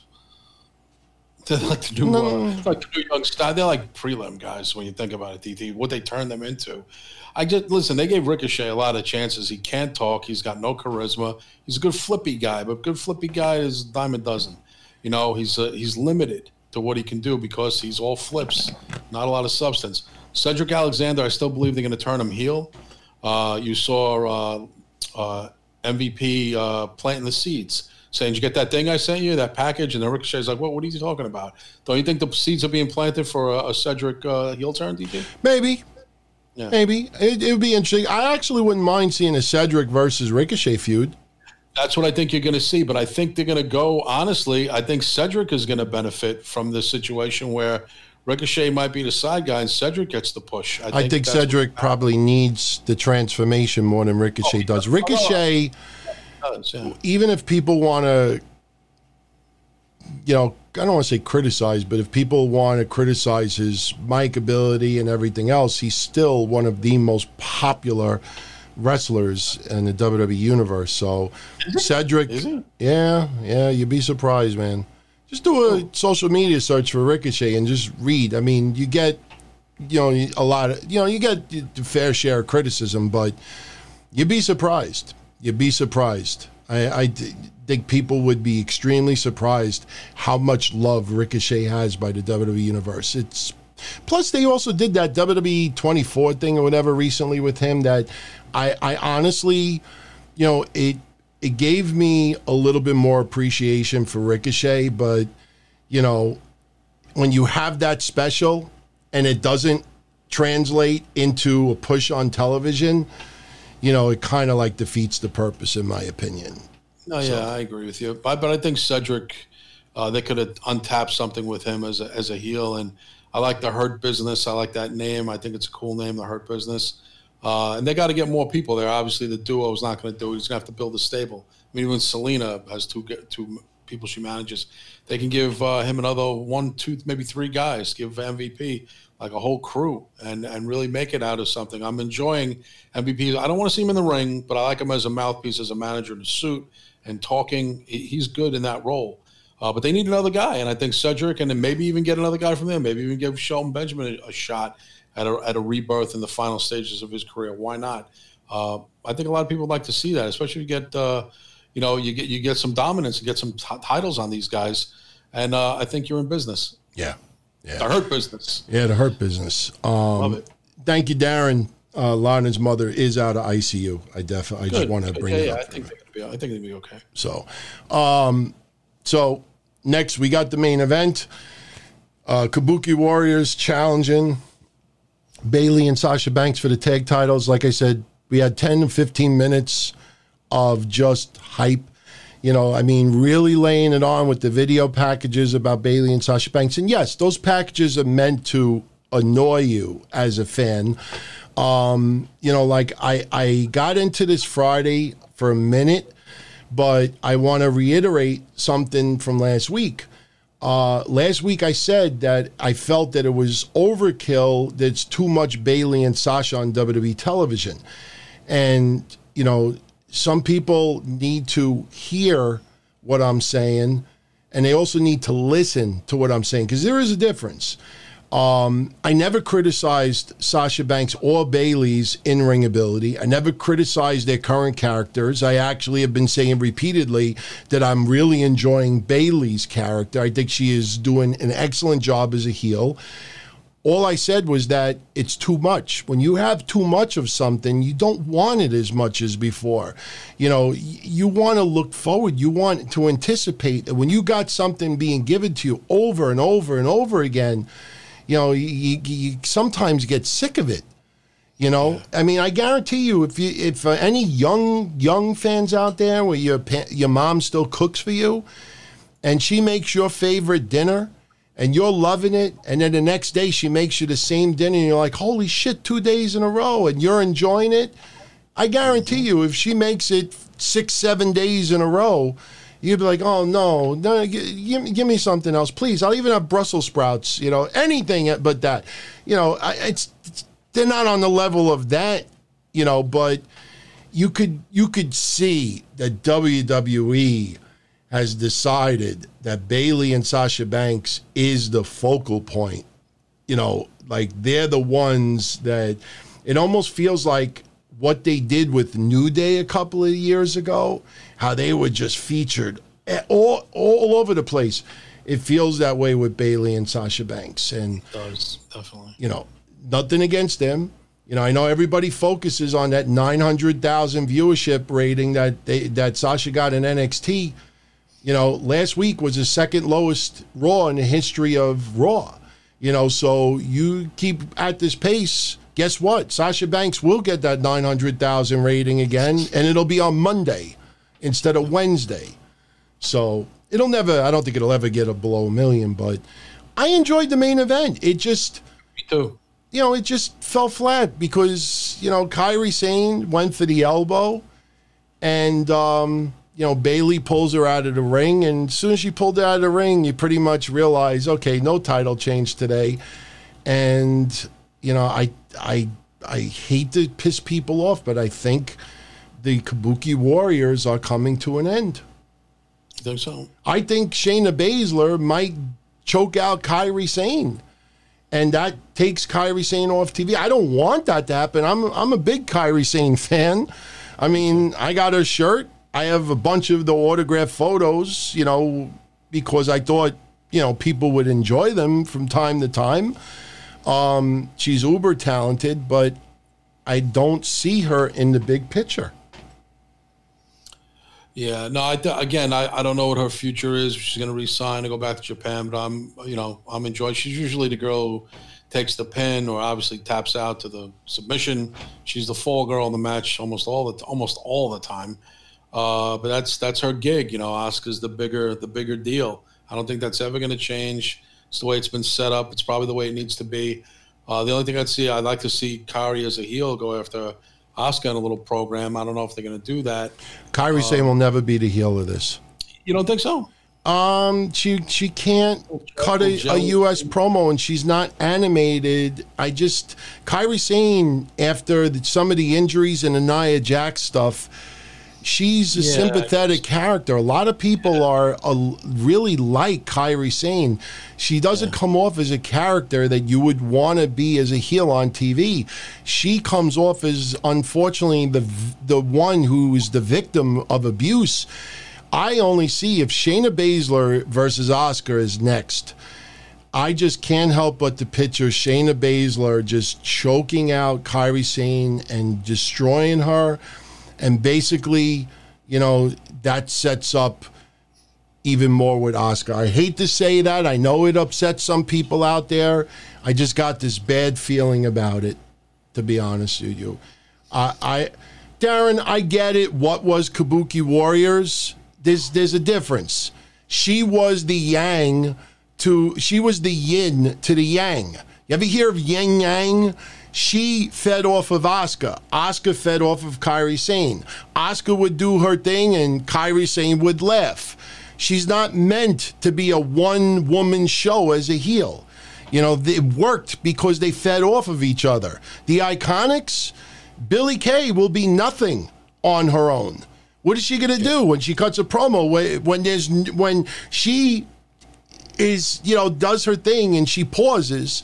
Those pauses are for billie kay to you know to peyton royce to say a thing. That's what happened with uh with um flawless you know the you know with um you know with that team. You know there's some teams out there that you they bounce off of each other. So don't give me well that was with the kabuki warriors. Well i'm talking about kairi sane as a heel by herself I don't think it works. Kairi Sane is extremely be- beloved online. She, and she's not everybody's favorite, but she is really, really appreciated online. That is not a character you would want to turn heel. They can't turn Asuka. She just Asuka just became the No. top baby by default, unless they bring in Tessa Blanchard as a baby Lake Cool. face. You know, Cool. Thank you, Chris. Lake Cool. So, Lake by the way, we're getting ready to give out that oh, Kabuki War. Look, photo's not worth a thousand dollars or anything like that, but every week, you know, we'll put a prize up here, you know, for everybody that's watching right now. So remember the magic word when not yet, but when I say it, the first person that types it that you know posts the actual mag- magic word, and you got to spell it correctly. So if I were you, everybody out there who's going to, you know, play, cut and paste it from my Twitter. I don't think it gets any easier than that. And uh, that kind of might be a little bit of a hint to everybody out there. So, but anyway, so that was Raw tonight. Um, not a bad show. I mean, you know, as far as a go home into Extreme Rules, I really don't know. You know, it, it did what it needed to do with Asuka and Sasha Banks, but it really didn't do much of anything as far as Bayley and Nikki Cross. I guess that's what we're going to get Friday. We'll see Sasha Banks and Bayley on Friday, and they'll, we may even see some type of a match in some capacity. And uh, that's probably what we have looking forward to on Friday. Yeah. So, current card for Extreme Rules McIntyre defending the WWE Championship against Dolph Ziggler. Stipulation to be named at the pay per view. Asuka defending the Raw Women's title against Sasha Banks. Bayley defending the SmackDown Women's title against Nikki Cross. Braun Strowman versus Bray Wyatt in a Wyatt swamp fight, non title. Rey Mysterio versus Seth Rollins, eye for an eye. Apollo Crews versus MVP for the United States Championship. Those are the matches announced so far. Oh, they're going to definitely add some matches. That's not enough, I don't think. Probably add about two or more matches, you think? Yeah, I think so. I think so. I mean, uh, I am curious what they're going to do if Andrade gets a spot. You know, like I, I said last week, it felt like this card was very SmackDown heavy. It feels very SmackDown heavy. I mean, yeah, we got eye for an eye and McIntyre as well, but for some reason, it just feels very SmackDown heavy.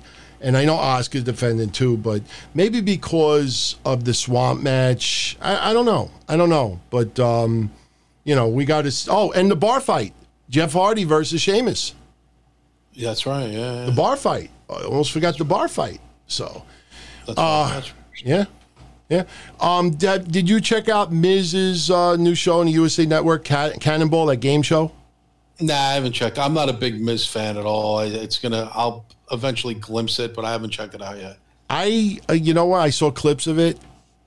I think Miz does a pretty damn good job with it. Believe it or not, Miz is very entertaining as a game show host. I mean, I we, we I picture that could be his calling. He's not a good movie star, but I think he could probably be a good uh, talk show or Well- game show host. Well, you know, we had teasers of that before with the Diva Search. You know, when he was hosting a lot of the early Diva Search. You know, so um, he he was very he was annoying at that time, but also charismatic as well. But uh, I'm telling you, I think people out there should check it out. If you're, you know, look, he's not in the ring and he's not competing. You know, it's it's not all that bad. It's not all that bad. Um, there was an interview that Drew McIntyre did that I think everybody should go check out. And uh, I thought it was really cool. I think we kind of knew this already, but it was really cool. Drew McIntyre saying it in his own words, but he is the one that really lobbied for WWE to bring Heath Slater to Raw last week, albeit for a one-shot deal. But uh, it's re- it's really cool that he brings up how Heath Slater was against coming back, that he got it out of his system, that he was ready to move on, and you know when they made you know the, they reached out to bring him back for the one-shot deal, it brought back all the emotions again. Um, it's a good interview. I think people out there, I know a lot of people are, you know, feeling like Drew McIntyre is a Cena ripoff and this, this, and that. But, you know, he, he this interview really just shows you like how classy Drew. You reminded you're reminded how classy Drew McIntyre is. I thought that was Oh, pretty yeah. cool. Yeah, no, I think he's a good guy. You know. Um, also, Triple H did an interview with Yahoo Sports, um, and they talked about the speaking out movement. And uh, Triple H said, and I quote, You don't ever want to see somebody in that situation. WWE has a zero tolerance policy for any domestic abuse. Um, we've stated that as far as this movement goes, individuals are responsible for their own actions. But we also have a zero tolerance policy for domestic abuse, child abu- abuse, and sexual assault. If someone is arrested for any of that, they are immediately suspended. If they are convicted, they are immediately terminated. There's no leeway or wiggle room. And he also says we have the ability to fine, suspend, or terminate for anything that has evidence and I stress the word evidence of illegal misconduct or what they the- deem to be enough evidence to have the right to terminate. Um, I tell you, when I read those quotes, I kept flashing back to one person. Do you know who that person is? Oh, Enzo. oh yeah, yeah, yeah. I want someone that gets the opportunity to interview Enzo. Maybe he's answered this question already. I want, but I, I would want someone to read that exact quote that what Triple H just said to Enzo and say, I don't think, actually, the more I think about it, it's probably not something you want to put on an interview, but I'm curious how Enzo would react to that because, as far as I know, you know, Enzo did not do anything that should have warranted suspect. I always felt that they fired Enzo because Enzo liked to party, liked to, you know, have sex. And I don't think they wanted that type of person in the locker room, especially someone that a lot of people did not like. I just don't think Enzo did anything that was illegal or anything that warranted to be terminated. Suspended, maybe, until per- further investigation, but I'm still a little confused as far as the reason he was actually terminated. WWE doesn't like your lifestyle. Um, if it's legal, I mean, I don't know. I, I, I don't know. I don't know. I mean, because I see crazy things online that you know somebody you know curses someone out, you know, in their personal life, and then their their job finds out about it and fires them. You know, some people take some views and they get canned because of it. Yeah, I think Enzo was a pot. They just looked for an out with him, and they found it, and now it's it's over and done. And they feel probably they don't have to revisit that because he's not in wrestling anyway, and he doesn't really love it. So they they got uh, away with kind of screwing Enzo, but now that have to go through proper protocol and, and follow suit for everybody the same way. Fair is fair, but I- I- Enzo Enzo got screwed, but it, they didn't like him. I. I, God bless you. Yeah, God bless all of you out there that use the failed to inform excuse. Uh, failed to inform what? Being accused of something that you didn't do? yeah, Yeah, just didn't like. They didn't like him. But you know, one other thing Triple H said that I think is very important to mention too, that you know, for any talent out there that have been abused, even if it was years before they went to WWE, you know, they're there for their for their wrestlers. If someone needs a little bit of counseling or someone has pain that has been bottled and just locked in forever, you know they they have you know the channels to get them some help as well so it's not just about convicting the guilty but it's also helping the victims so uh, you know i think that's a very important aspect of it that a lot of people leave out Yeah, again, you know, um, let's let's hope that your lips to God's ears. Not tomorrow there'll be some new scandal, but it's been it's been quiet the last couple of days. Let's hope it stays that way. Yeah. So with that said, everybody, we are done. Um, you know, just a quick birthday note because I think people would get a kick out of it. On Friday, when I did the history show, uh, I talked about Linda McMahon's mom passing away, and she was in her 90s. And uh, Joe Punches, I have not seen the Jeff Hardy documentary on the network yet. In fact, I have some editing to do tonight. I think I'm going to actually watch it tonight while I'm editing the show and putting it online. Have you seen it? Yeah, I saw it. I saw it last night. It was good. It's only a half hour. It's good. Yeah. I mean, what do they focus on? You know, just uh, Well, here's the thing. I'll say this quick because I know we're pressed for time, but uh, you know, the, I saw a lot of people leading with Jeff Hardy wants out of WWE. He's leaving. He hates the angle. I didn't see any of that. I don't know what fucking documentary they watched. Matter of fact, he thanked WWE for forcing him to face his demons. He he's doing what the company asked him to do. He's having a good time. He feels he needs redemption. He's getting it uh, to prove to himself and to everybody else They've never put they've never they've never addressed his issues before in the past. It's always been dirt sheets, and after he left the company, they're addressing him the, the matter at hand with him in the company now, and he doesn't seem to have a problem with it. And he said, and I quote, and the only place to do this is WWE, the place that I want to end my career with, end quote. So I don't know where, where these titles, and I know you're going to say, DT, why do you even bother even listen to these people?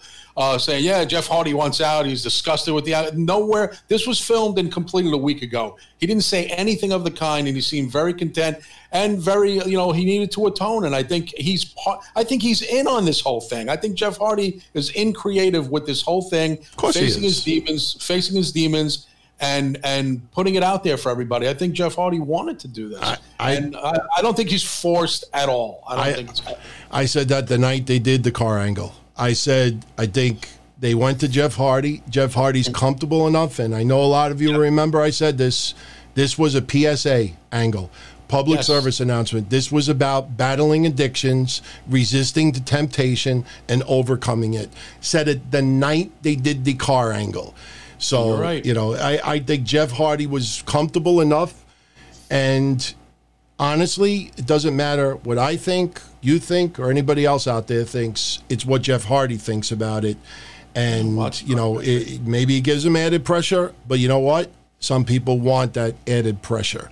They want that he- test. He, was he was stressing that he was talking about uh, how the night he got after he got out of jail, the kids and his wife wouldn't let him back in the house. They told him go away. Yeah. and he said, and he said, I, I was discussing. I need to show everyone. I not sweep this under the rug. Not let the dirt sheets get this. Face this head on in front of everybody and take responsibility. So I think that's what he's doing. I don't know why everyone's taking it as look what they're doing. to ignored Jeff him. Hardy on the way out. Yeah. It's ridiculous. So you know, ignored let go join Matt and, and, and be a world champion. Like, stop already. Stop making up fucking stories. Watch the documentary, decide for yourself. But he did say he's happy in WWE, wants to end his career in WWE. You'll hear it for yourself. I don't need to make up stuff.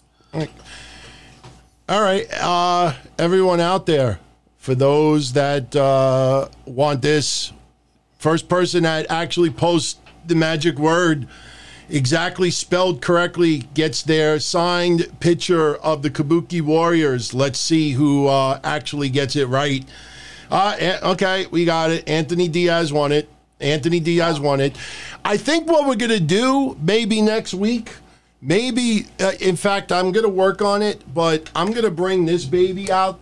And I think what I'm going to do is I'm going to add prizes to each one, and then we'll spin it and then whatever it lands on, and maybe we'll put like one really cool prize on there. So, uh, yeah, yeah. So, Anthony Diaz, I know you have ways of getting in touch with me, and uh, we'll do it next week as well. And trust me, I tell you, every week now, we're gonna, there's going to be prizes. Uh, I'll see maybe Wednesday also. I got, I have to go through all my stuff. But uh, so congrats to Anthony Diaz, and he gets the signed Kabuki Warriors photo. Uh, right before we get out of here, for those Tuesday night that want to check it out, you got Impact Wrestling that's going to lead to Slammiversary this Saturday. AEW Dark. Um, you have Brian Cage versus Brian Pillman for the FTW Championship. I don't like the way they've used Brian Pillman Jr. so far, but it is what it is. Jungle Boy and Luchasaurus versus Brandon Cutler and Peter Avalon. Marco Stunt versus Michael Nakazawa. That match I'm actually looking forward to. Brandi Rhodes and Allie versus Diamante and Ra- Raj, uh, Rache Chanel. Ricky Starks versus Robert Anthony. Luch, uh, Luther and Serpentico versus Pineapple Pete and Brady Pierce, and the Dark Order versus Shawn Dean, Will Hobbs, and Joe Alonzo. And props to AEW. I said this a couple of weeks ago. They needed to make the dark matches look a little bit more competitive in the name departments, and I think they have actually done that. Even though we probably could all predict all the winners of all the matches, uh, still on paper, this feels more of like a velocity or a Sunday night heat or so. It, you know, not to that level yet, but I can't complain with that match listing. Okay. So, Kev, I will uh, catch you tomorrow for KNT Chronicles. Yeah, just let people know because they know me and you are talk about nostalgia and pop culture and stuff. Uh, rest in peace to uh, actress Kelly Preston, John Travolta's wife, who passed away out of the blue. Really, no one knew she even had cancer. Fifty-seven years old. Yeah. And I'm I'm a big fan of hers, and I a lot of '80s movies. Matter of fact, anybody wants to hear about Kelly Preston and my how I go back with her in a way back to the 80s. I'll talk about it tomorrow night on KNT Chronicles. But yeah, that was a shame. Uh, only 57. And also Elvis's grandson, who uh, Lisa Marie Presley's son uh, committed suicide, 27 Yeah. years old. So Yeah. yeah. a lot of uh, 2020, the shit keeps piling on. Yeah. But we'll talk about that tomorrow on KNT. Anybody wants to sign up, sign up uh, Patreon slash Don Tony. Sign up now, sign up tomorrow, and join us live on the chat tomorrow night at 10:15, and we'll talk all about it. Sounds good. All right, thanks, All right. DT. Everyone, YouTube, Discord, peace. Take it easy. All right, everyone. About to hit the two hour mark. And, you know, I know I said last week 60 to 90 minutes tops. Starting next week, that is the case. I have to format this a little bit more. Obviously, under the circumstances with the Tammy arrest, we spent a little bit too much time on it.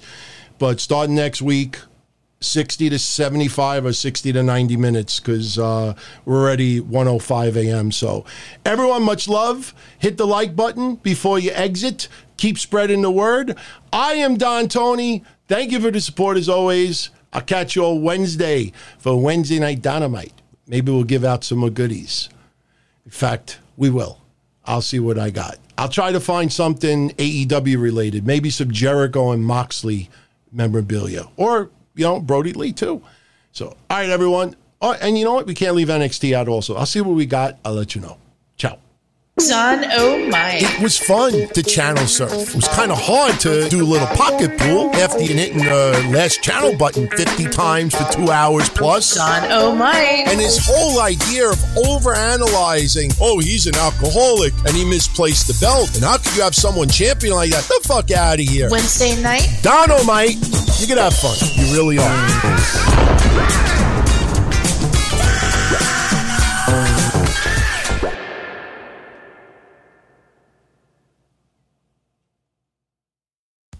Weekend at Kohl's, take an extra 15% off. Save on men's and women's denim. Get Under Armour shoes for the family, $59.99 and under. And pick up a Power XL air fryer, just $84.99. Plus, take an extra $10 off your back to school purchase of $50 or more. Plus, store drive up. And get a little more for your wallet with Kohl's Cash. Shop Kohl's and Kohl's.com. Select styles 15% off with promo code Notebook ends August 16th. Under Armour offers and coupons do not apply. 10 off 50 with promo code BTS10 and August 23rd. Some exclusions apply. See store or Kohl's.com for details. Tune out with Nebia by Moen, the spa shower that offers double the coverage using about half the water, making it look, sound, and feel totally different. Learn more at moen.com slash Nebia.